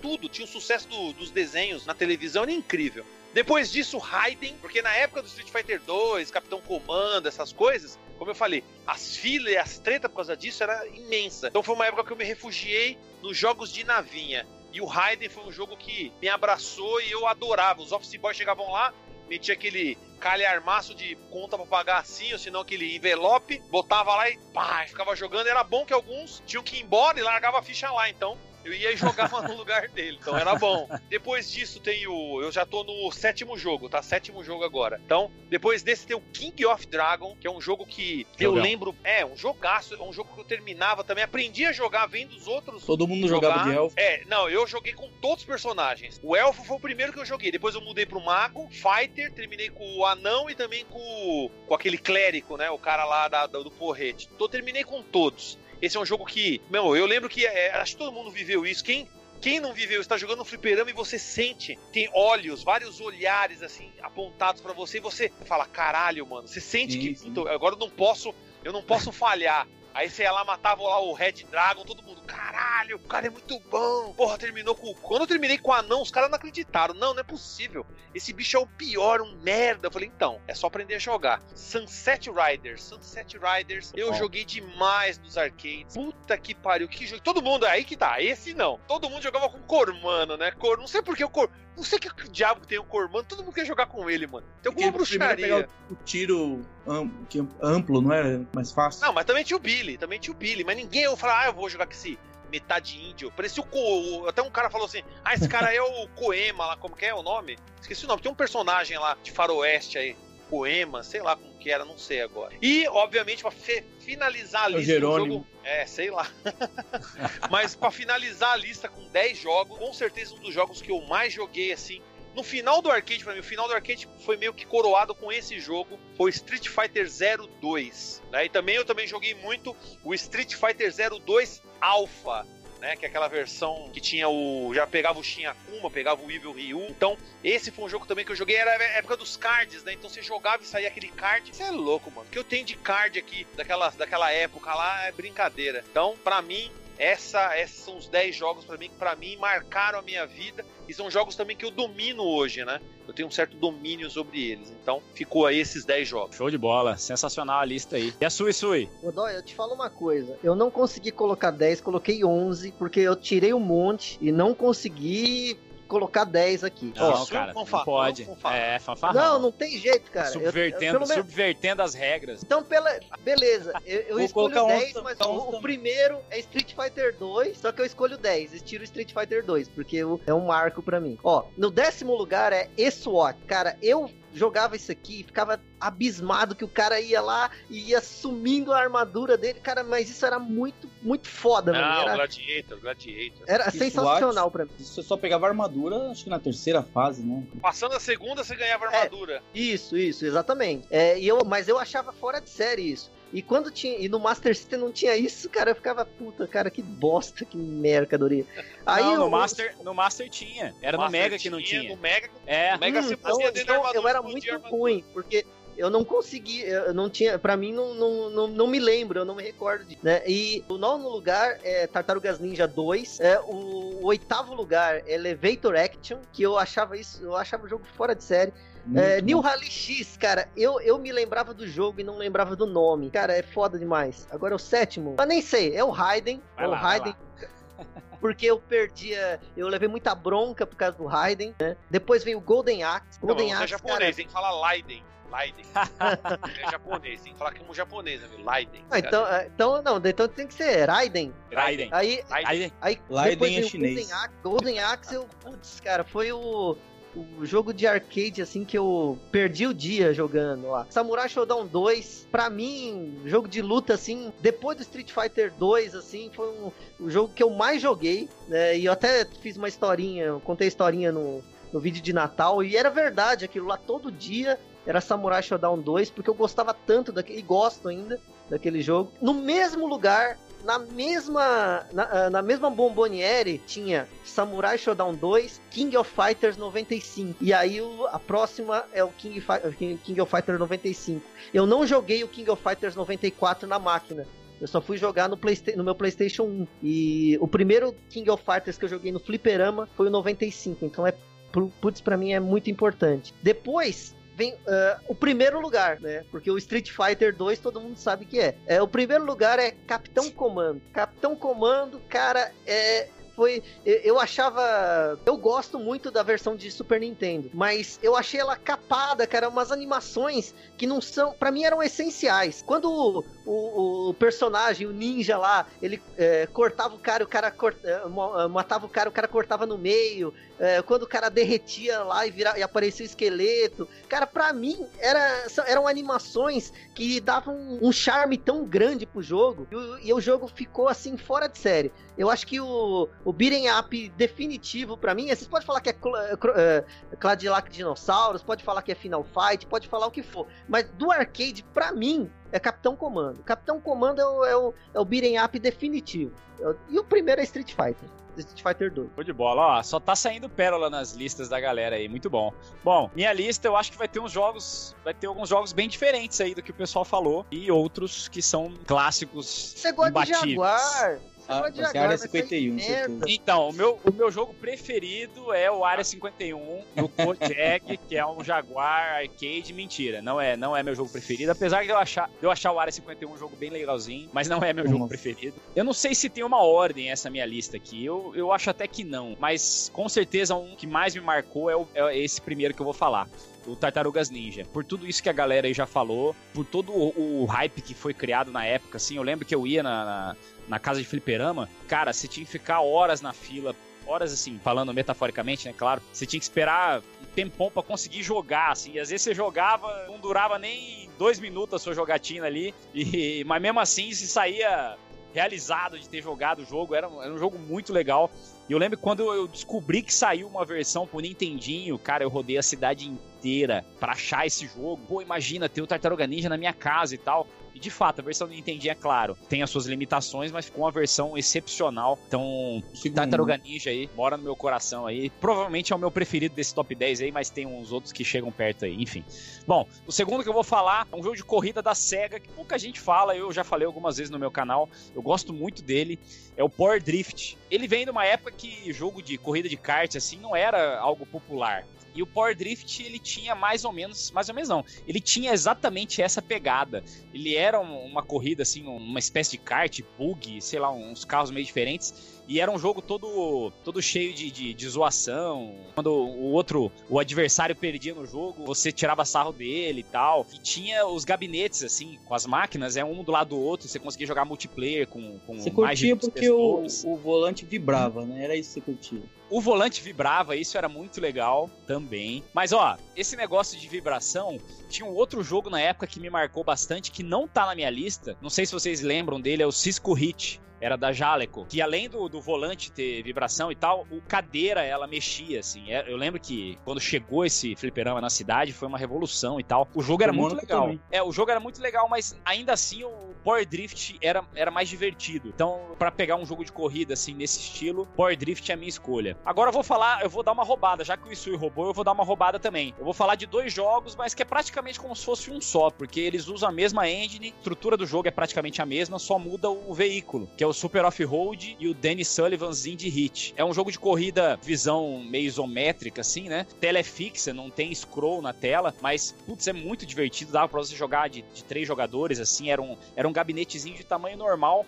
mas tinha três volantinhos, assim, que você jogava. E era muito legal, você mandava os nitros, é, comprava upgrade pros carros. E o Essa Indie acho que eu vi no Play Center, né? Essa aí eu vi no Play Center. E o Indie eu também Hit, no Play Center. O Indie Hit era de, de Fórmula Indy, né? Era uma máquina mais difícil de encontrar, o Super Off-Road era mais popular, mas eu sou fã de Fórmula 1, fã de Fórmula Indy, eu assistia essas paradas. Quando eu vi a máquina do Indie Hit, eu fiquei doido também, joguei pra caramba. Mas então, essa esse... do Indie Hit me confirma uma coisa, não sei se Sim. era só do Play Center, que o volante não tinha fim, era tipo pole position, você jogava o volante, ele girava sem... Exatamente, Isso, o Super é, Off-Road um ódio mortal. Assim. eu odiava. Mas, mas é que o estilo do jogo era esse, né? Porque você conseguia girar no seu próprio eixo, assim, com aquele carrinho pequenininho. E aí eu lembro Cara, que você fazia você, as, as trocas nos boxes, um pouquinho, atropelava. Você tava na. Sim, não era fácil. A jogabilidade dele, você precisava de um tempo para se adaptar, assim, mas era bastante divertido. O próximo da lista é um jogo que, que vocês já mencionaram aí, Moonwalker. Era muito maneira a versão do, do, do, arcade. Eu era fã do Michael Jackson, então qualquer coisa que saísse do Michael Jackson na época lá, geralmente era algo atrativo, né? Então, Moonwalker, com certeza, tinha que estar na minha lista. Street Fighter 2 também não podia faltar. Não marcou tanto quanto o Isui. Eu sempre fui mais, assim, de jogar nos videogames do que nos arcades. Eu gostava muito de, dos arcades, claro, mas eu, se eu tinha o jogo na, em casa, assim, eu meio que deixava de lado. Eu procurava jogar nos arcades aquilo que eu não encontrava em casa. Street Fighter 2 eu joguei muito na máquina Perama até sair a versão do Mega Drive, que era o videogame que eu tinha na época. Então, praticamente eu joguei só o The World Warrior, né? Que foi aquela primeira versão. E jogava naquelas. Os fliperamas tinha perto do meu colégio ali. Eu nunca fui muito bom no Street Fighter 2, mas é um jogo que eu gostava muito. Principalmente pra você tirar o racha com os amigos. Essa que eu acho que era a, a parte mais legal do Street. Próximo da lista aí, que também é um dos preferidos, Double Dragon. Sou fanzaço da, da franquia, fanzaço mesmo. Gosto muito das versões do NES. Eu até prefiro, principalmente a do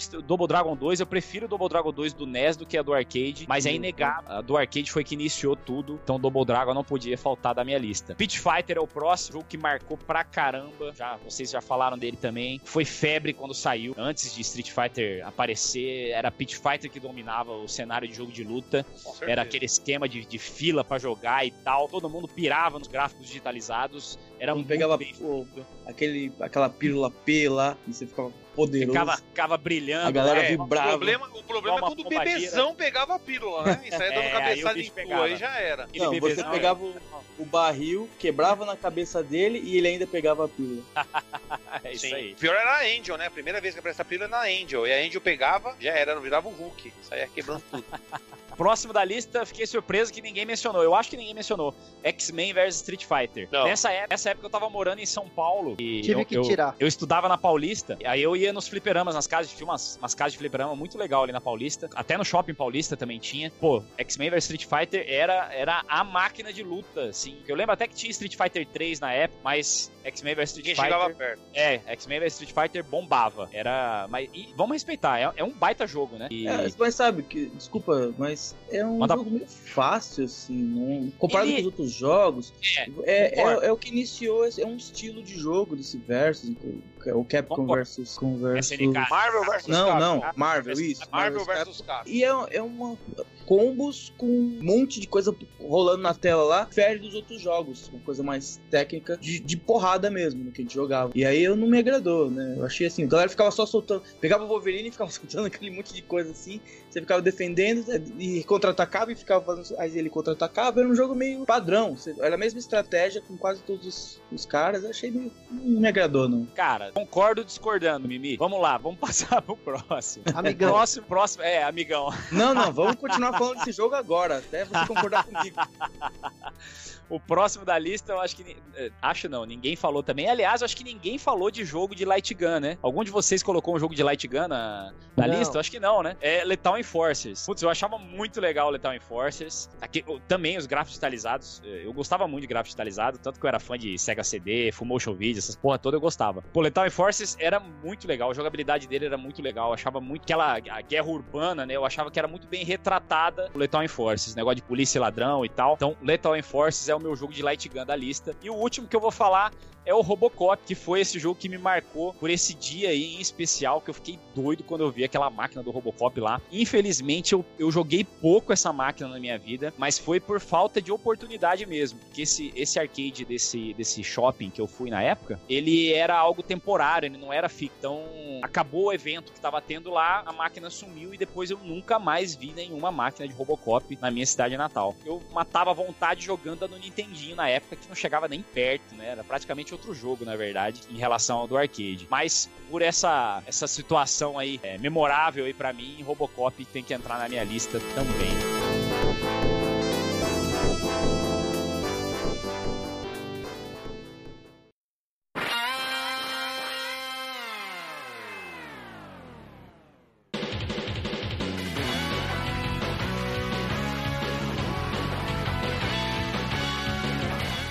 Hoje as casas de fliperama são escassas aqui no Brasil. A gente estava até comentando sobre isso agora aí. Esse fenômeno também se observa na maior parte do mundo. Talvez hoje apenas no Japão eles ainda possuem grande apelo. Então pergunto, na sua opinião, o que causou a queda da popularidade dos arcades? Pra mim, causa maior foi o seguinte: o desinteresse das pessoas estarem jogando o fliperama, porque elas podiam estar comprando o mesmo jogo que estava no fliperama por 5 pau para o PlayStation. PlayStation aqui no Brasil, com toda aquela sua pirataria gigante, fez com que os jogos não compensassem mais nos arcades, que ninguém ia lá gastar aquelas toneladas de ficha. Ainda tinha, que nem aqui em São Paulo tinha o Sport Arcade, que também não aguentou, fechou, porque ninguém. Tudo bem, tinha os lançamentos, mas não- isso não era. o- não segurava, não era o bastante para manter esses fliperamas abertos, né? Então, eu mesmo, eu jogava Street Fighter 02, que eu até falei, um dos jogos que encerrou minhas carreiras no arcade, mas é, eu tinha o jogo no Play, eu tinha o jogo de PlayStation. Tudo bem que, óbvio, tem o, tem o load, não sei o quê, mas e daí? Você tá em casa, pode jogar quantas vezes quiser,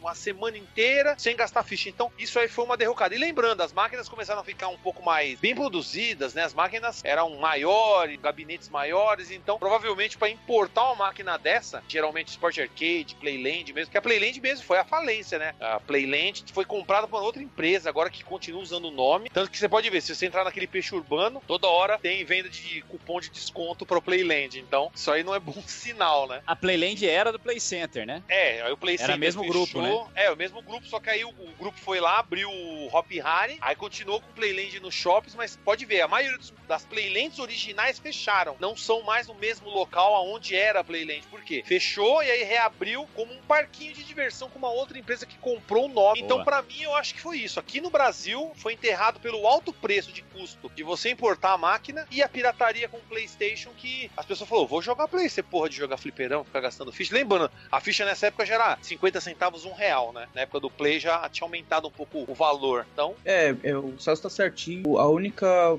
o ponto que tem que ressaltar é que o arcade também teve altos e baixos durante toda a vida dele, né? Não foi é, um top uma em todo constante, né? Não foi um constante. Isso. E no- isso no mercado brasileiro é uma coisa, no mercado americano é outra, né? Inclusive no japonês, que, que teve toda essa. que é hoje em dia ainda é um mercado muito forte, também teve suas baixas. É, nos anos 90 aqui no Brasil, eu- pode-se dizer que foi o topo de arcades originais, o auge isso. É, nós tivemos a Homestar, a SNK estava no Brasil, é, lançando o arcade, lançando o Neo Geo, lançando o Neo Geo CD. Tinha, e tinha o parque dela também, né? tinha o dois parques. Praça da, próximo da Praça, Praça- da Árvore, e da ainda existe o Neo Geo Park também de uma outra empresa agora, lá no Então. Shopping Internacional de Guarulhos. É que assim, o Neo Geo World de, de Guarulhos e o Neo Geo Park eram da, da Neo Geo do Brasil. E aí é, elas venderam para essa empresa que faz tipo festinha, né? E aí eles Isso. compraram lá, os arcades não, não existem, são só é, multijogos e, e os parques, coisa de parque, trenzinho, coisas assim, tipo Sim. um play centerzinho. Eu levo meu shopping. filho sempre lá que ele mora em Guarulhos. Eu levo Pois ele lá é. de vez em quando.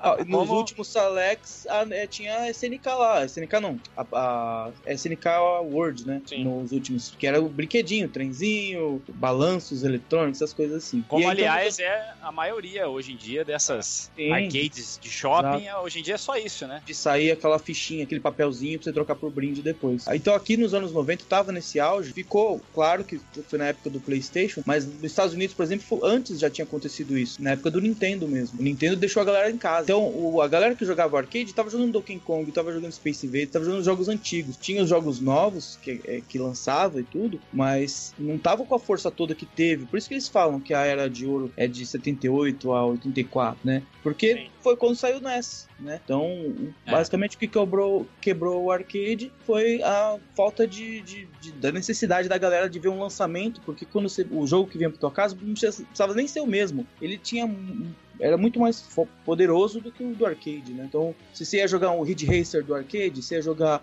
um Virtua Fighter no arcade, se ia jogar Street Fighter do arcade, se você estava recebendo no console a versão exata ou quase aquilo, né? Então o arcade foi definhando, né? Eu achei interessante que o Mikael falou. Dá pra fazer até um seguinte pensamento: Crash dos videogames, que foi um período que, que foi salvo, né? Que, que o que salvou os Estados Unidos do Crash dos videogames foi o Nintendinho. E ao mesmo tempo ele foi o, o algoz dos arcades por lá. Mas os Estados Unidos é muito grande, que a gente tava, não tinha internet. Enquanto de um, da costa oeste deu crash, na costa leste nem tava sabendo, tava vendendo Atari pra caramba. É, né? aqui no Brasil Então, também, né? Tava- É, então, é, é, é, uma- é histórico é a parte comercial. Os caras estavam na bancarrota lá, estavam vendendo ações que a gente sabe agora, mas não, no consumidor, ele ia lá na loja e tava lá o Nintendo, o que acontece hoje, inclusive, com a Tectoy. Tava lá o Nintendo, lançamento, custando lá seus 200 dólares, tava lá ColecoVision, tava lá o Atari, tava, todos eles estavam vendendo nos anos 80, aí, 80. Qu- Quanto você ia pagar no console? Tava 200 dólares ou de 89,99? Ah, meu filho, vai comprar, você vai ganhar esse Atari aqui. E tava vendendo ainda. Então, é, não é só um marco, ponto, assim, a data foi essa, aí veio o NES em 84 e foi isso. É meio assim, né?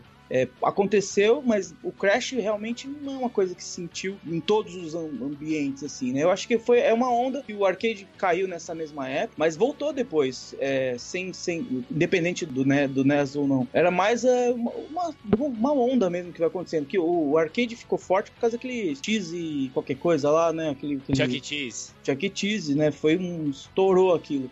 E aí devia existiu... ser sensacional, né? Então, e continuou mesmo no Crash. Ele continuou ali fazendo as porqueiras dele, todo mundo comendo queijo lá e, e jogava. Dos manetes. Né? Dá para levar desse jeito que você falou, mas ao mesmo tempo não, porque em outro lado eles talvez nunca ouviram falar que teve alguma crise como aqui. Nós nunca ouvimos falar, né? Quando Sim. teve crise, a gente tava comprando é, normal. É, aqui, aqui, o videogame tava nascendo na época do Crash nos Estados Unidos, né? E Totalmente os computadores estavam nascendo também, né? Os microcomputadores para as pessoas poderem ter em casa, né? Isso o pessoal esquece às vezes, que as, os computadores tiveram muita influência também com o fim do, do arcade. Sem dúvida. Os computadores também influenciaram no, na, na, queda dos videogames também, né? Sim, é uma fatia grande. As crianças cresceram, né? Tavam, tavam com certeza. Com, os Ataris, eles estavam já nerds de, de computador. Com certeza.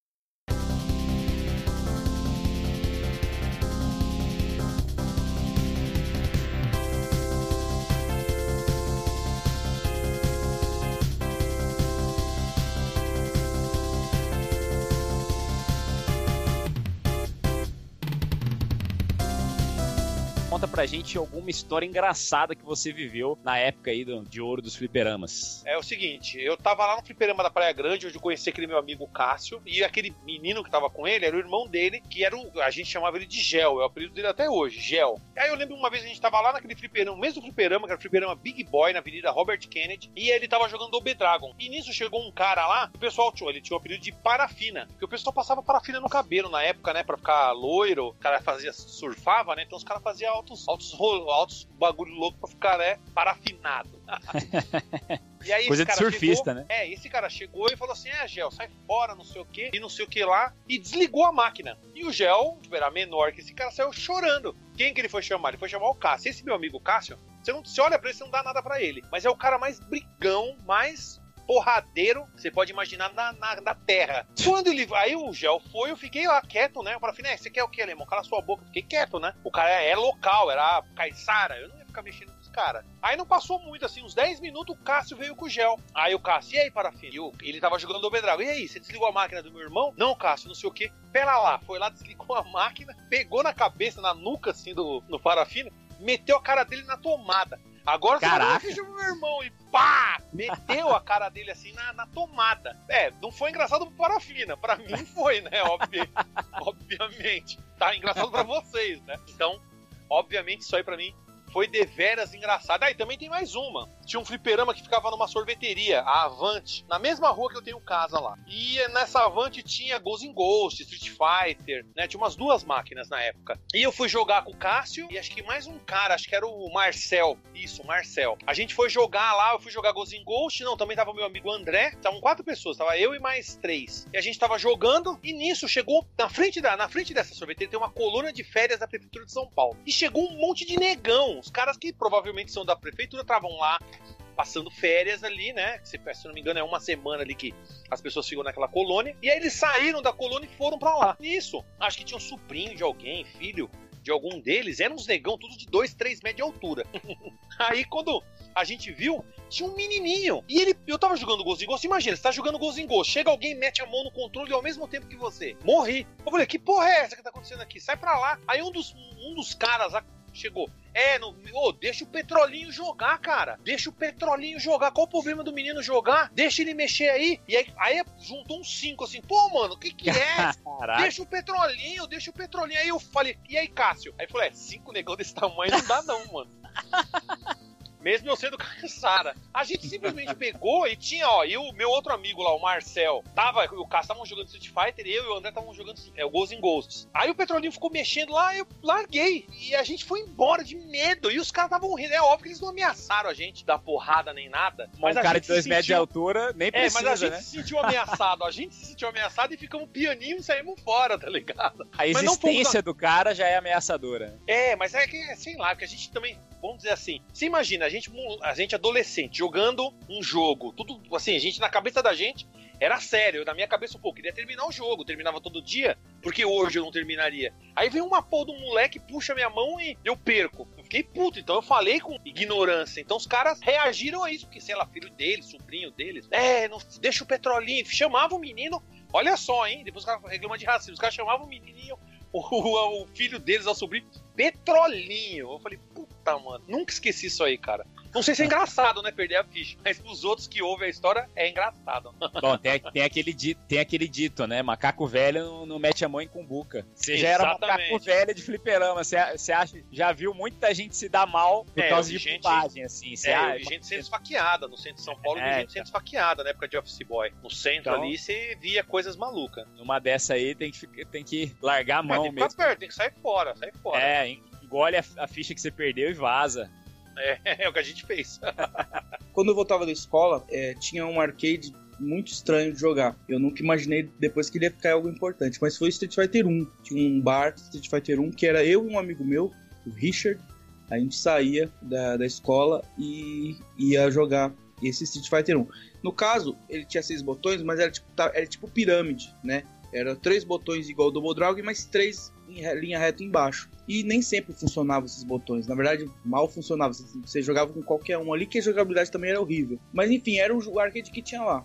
E a gente jogava, tipo, quase todo dia. Teve uma vez que a gente juntou, vamos terminar esse jogo, né? Que é, tipo, morria pra dois caras, três caras, já, a gente já morria. E aí a gente pegou um monte de ficha. Ele pegou, né? Ele pagou, porque ele tinha condição. E a gente foi jogar. E aí o que acontecia? Um ficava apertando todos os botões e o outro ficava mexendo na alavanca, que nem um maluco. É, pessoal fazia isso com track, pessoal fazia isso com track build, em jogo de Olimpíada. Aí... Um mexia o controle e o outro ficava apertando o botão. É, Apertava o botão é na hora de pular. Aí o, o Rio era porra louca, ele saía soltando o Hadouken, ele pulava, ele voava, tudo que era direção, e a gente rindo e, e jogando, e, e tava dando certo, né?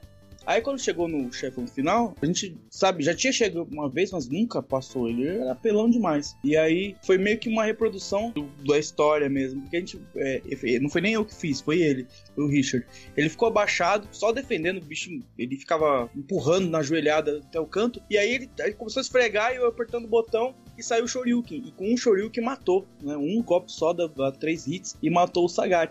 E nessa hora tava cheio de gente em volta, assim, gritando já, né? Tava uma galera da escola e a gente tava fazendo uma farra mesmo, tava todo mundo apertando botão, tava fazendo uma bagunça lá. E aí a gente terminou, todo mundo eufórico, caramba, terminamos! Aí o dono do bar desligou a máquina e botou a gente pra fora, que a gente tava fazendo zona. E eu nunca vi o final da porcaria do jogo. Pô. Que beleza. Pô, o mais incrível é que vocês, com esse multiplayer caseiro aí que vocês fizeram, vocês conseguiram terminar o jogo. Como assim, cara? O jogo é muito aleatório. É, tinha que assim... jogar, tinha que soltar o soco da vitória. Se soltasse o soco da vitória, que era o Shoryuken, né? Soco então, da vitória, o pessoal do Flipper chamava. Ele Tirava falava... metade do live. Sim, mas era em inglês, né? Ele falava Dragon Punch. É, Dragon, Dragon Punch, Punch, e a bola era Hellfire. Hellfire, é. Hellfire. E o outro era não sei que kick lá, Hell Kick, uma coisa assim. Tiger Kick, não sei. É, ele saía de vez em quando, mas o, o, personagem, o inimigo lá, tipo, tava do outro lado da tela, você pulava. Era é, o Sagat, né? O último é o Sagat. Sim. E o Sagat, ele com um só matou, porque ele era gigante na tela, então pegou três vezes o Dragon Punch e matou. Foi tipo, todo mundo ficou alucinado com aquilo. Show de bola. Bom, minha história não sei se é engraçada, mas eu lembro que. É, depois eu dei risada. O Celso até tava falando da, da peregrinação que a gente fazia, né, quando era mais novo, caçando os arcades. Todos os arcades que você pudesse encontrar. Todo mundo fez isso, todo mundo fez isso. Então, aí uma certa vez eu estava viajando com a minha família pra uma cidade mega interior do Mato Grosso do Sul, onde eu tenho um monte de parentes. A cidade chama Caracol. Por aí vocês tiram o, o nível da cidade, assim, desconhecida, assim de longínqua. Tinha duas ruas, uma igreja e uma cadeia, uma delegacia. É quase isso, é quase isso. Bom, a gente chegou na cidade, na, na rua principal dela, em determinado momento, assim, eu olhei de relance para um prédio na esquina tive a impressão de que era um fliperama que tinha dentro do prédio. Eu fiquei maluco. Falei, caramba, um fliperama aqui em Caracol seria a minha salvação, né? Porque a cidade não tem nada para fazer. É mega interiorzão. Só que a gente estava chegando naquela hora na cidade. Meus pais iam parar o carro ali pra, pra pra eu ver se ali tinha um fliperama. A gente foi lá pra casa dos meus parentes e tal, e eu fiquei azucrinando meus pais para me levar lá naquele lugar. Fiquei azucrinando, azucrinando, azucrinando. Até que tá, tá bom, vamos lá, vamos lá nesse negócio aí que você quer. Você quer ver. Chegando lá, que eu achei que era um fliperama, era uma gôndola de fruta, cara. Sabe aquelas, aquelas gôndolas refrigeradas? Sei. Supermercado? Aquilo lá, se você olhar de forma assim meio lateral, ele tem um formato meio do, Sim, do, pior que tem. arcade. Pior que tem. Puta, eu enxerguei um arcade naquela merda. Pensa a minha decepção quando eu entrei no negócio e era uma quitanda. Foi triste, normal, foi triste. normal, normal. Acontece. Histórias de caracol. É isso aí. História, história de caracol. Essas frutas.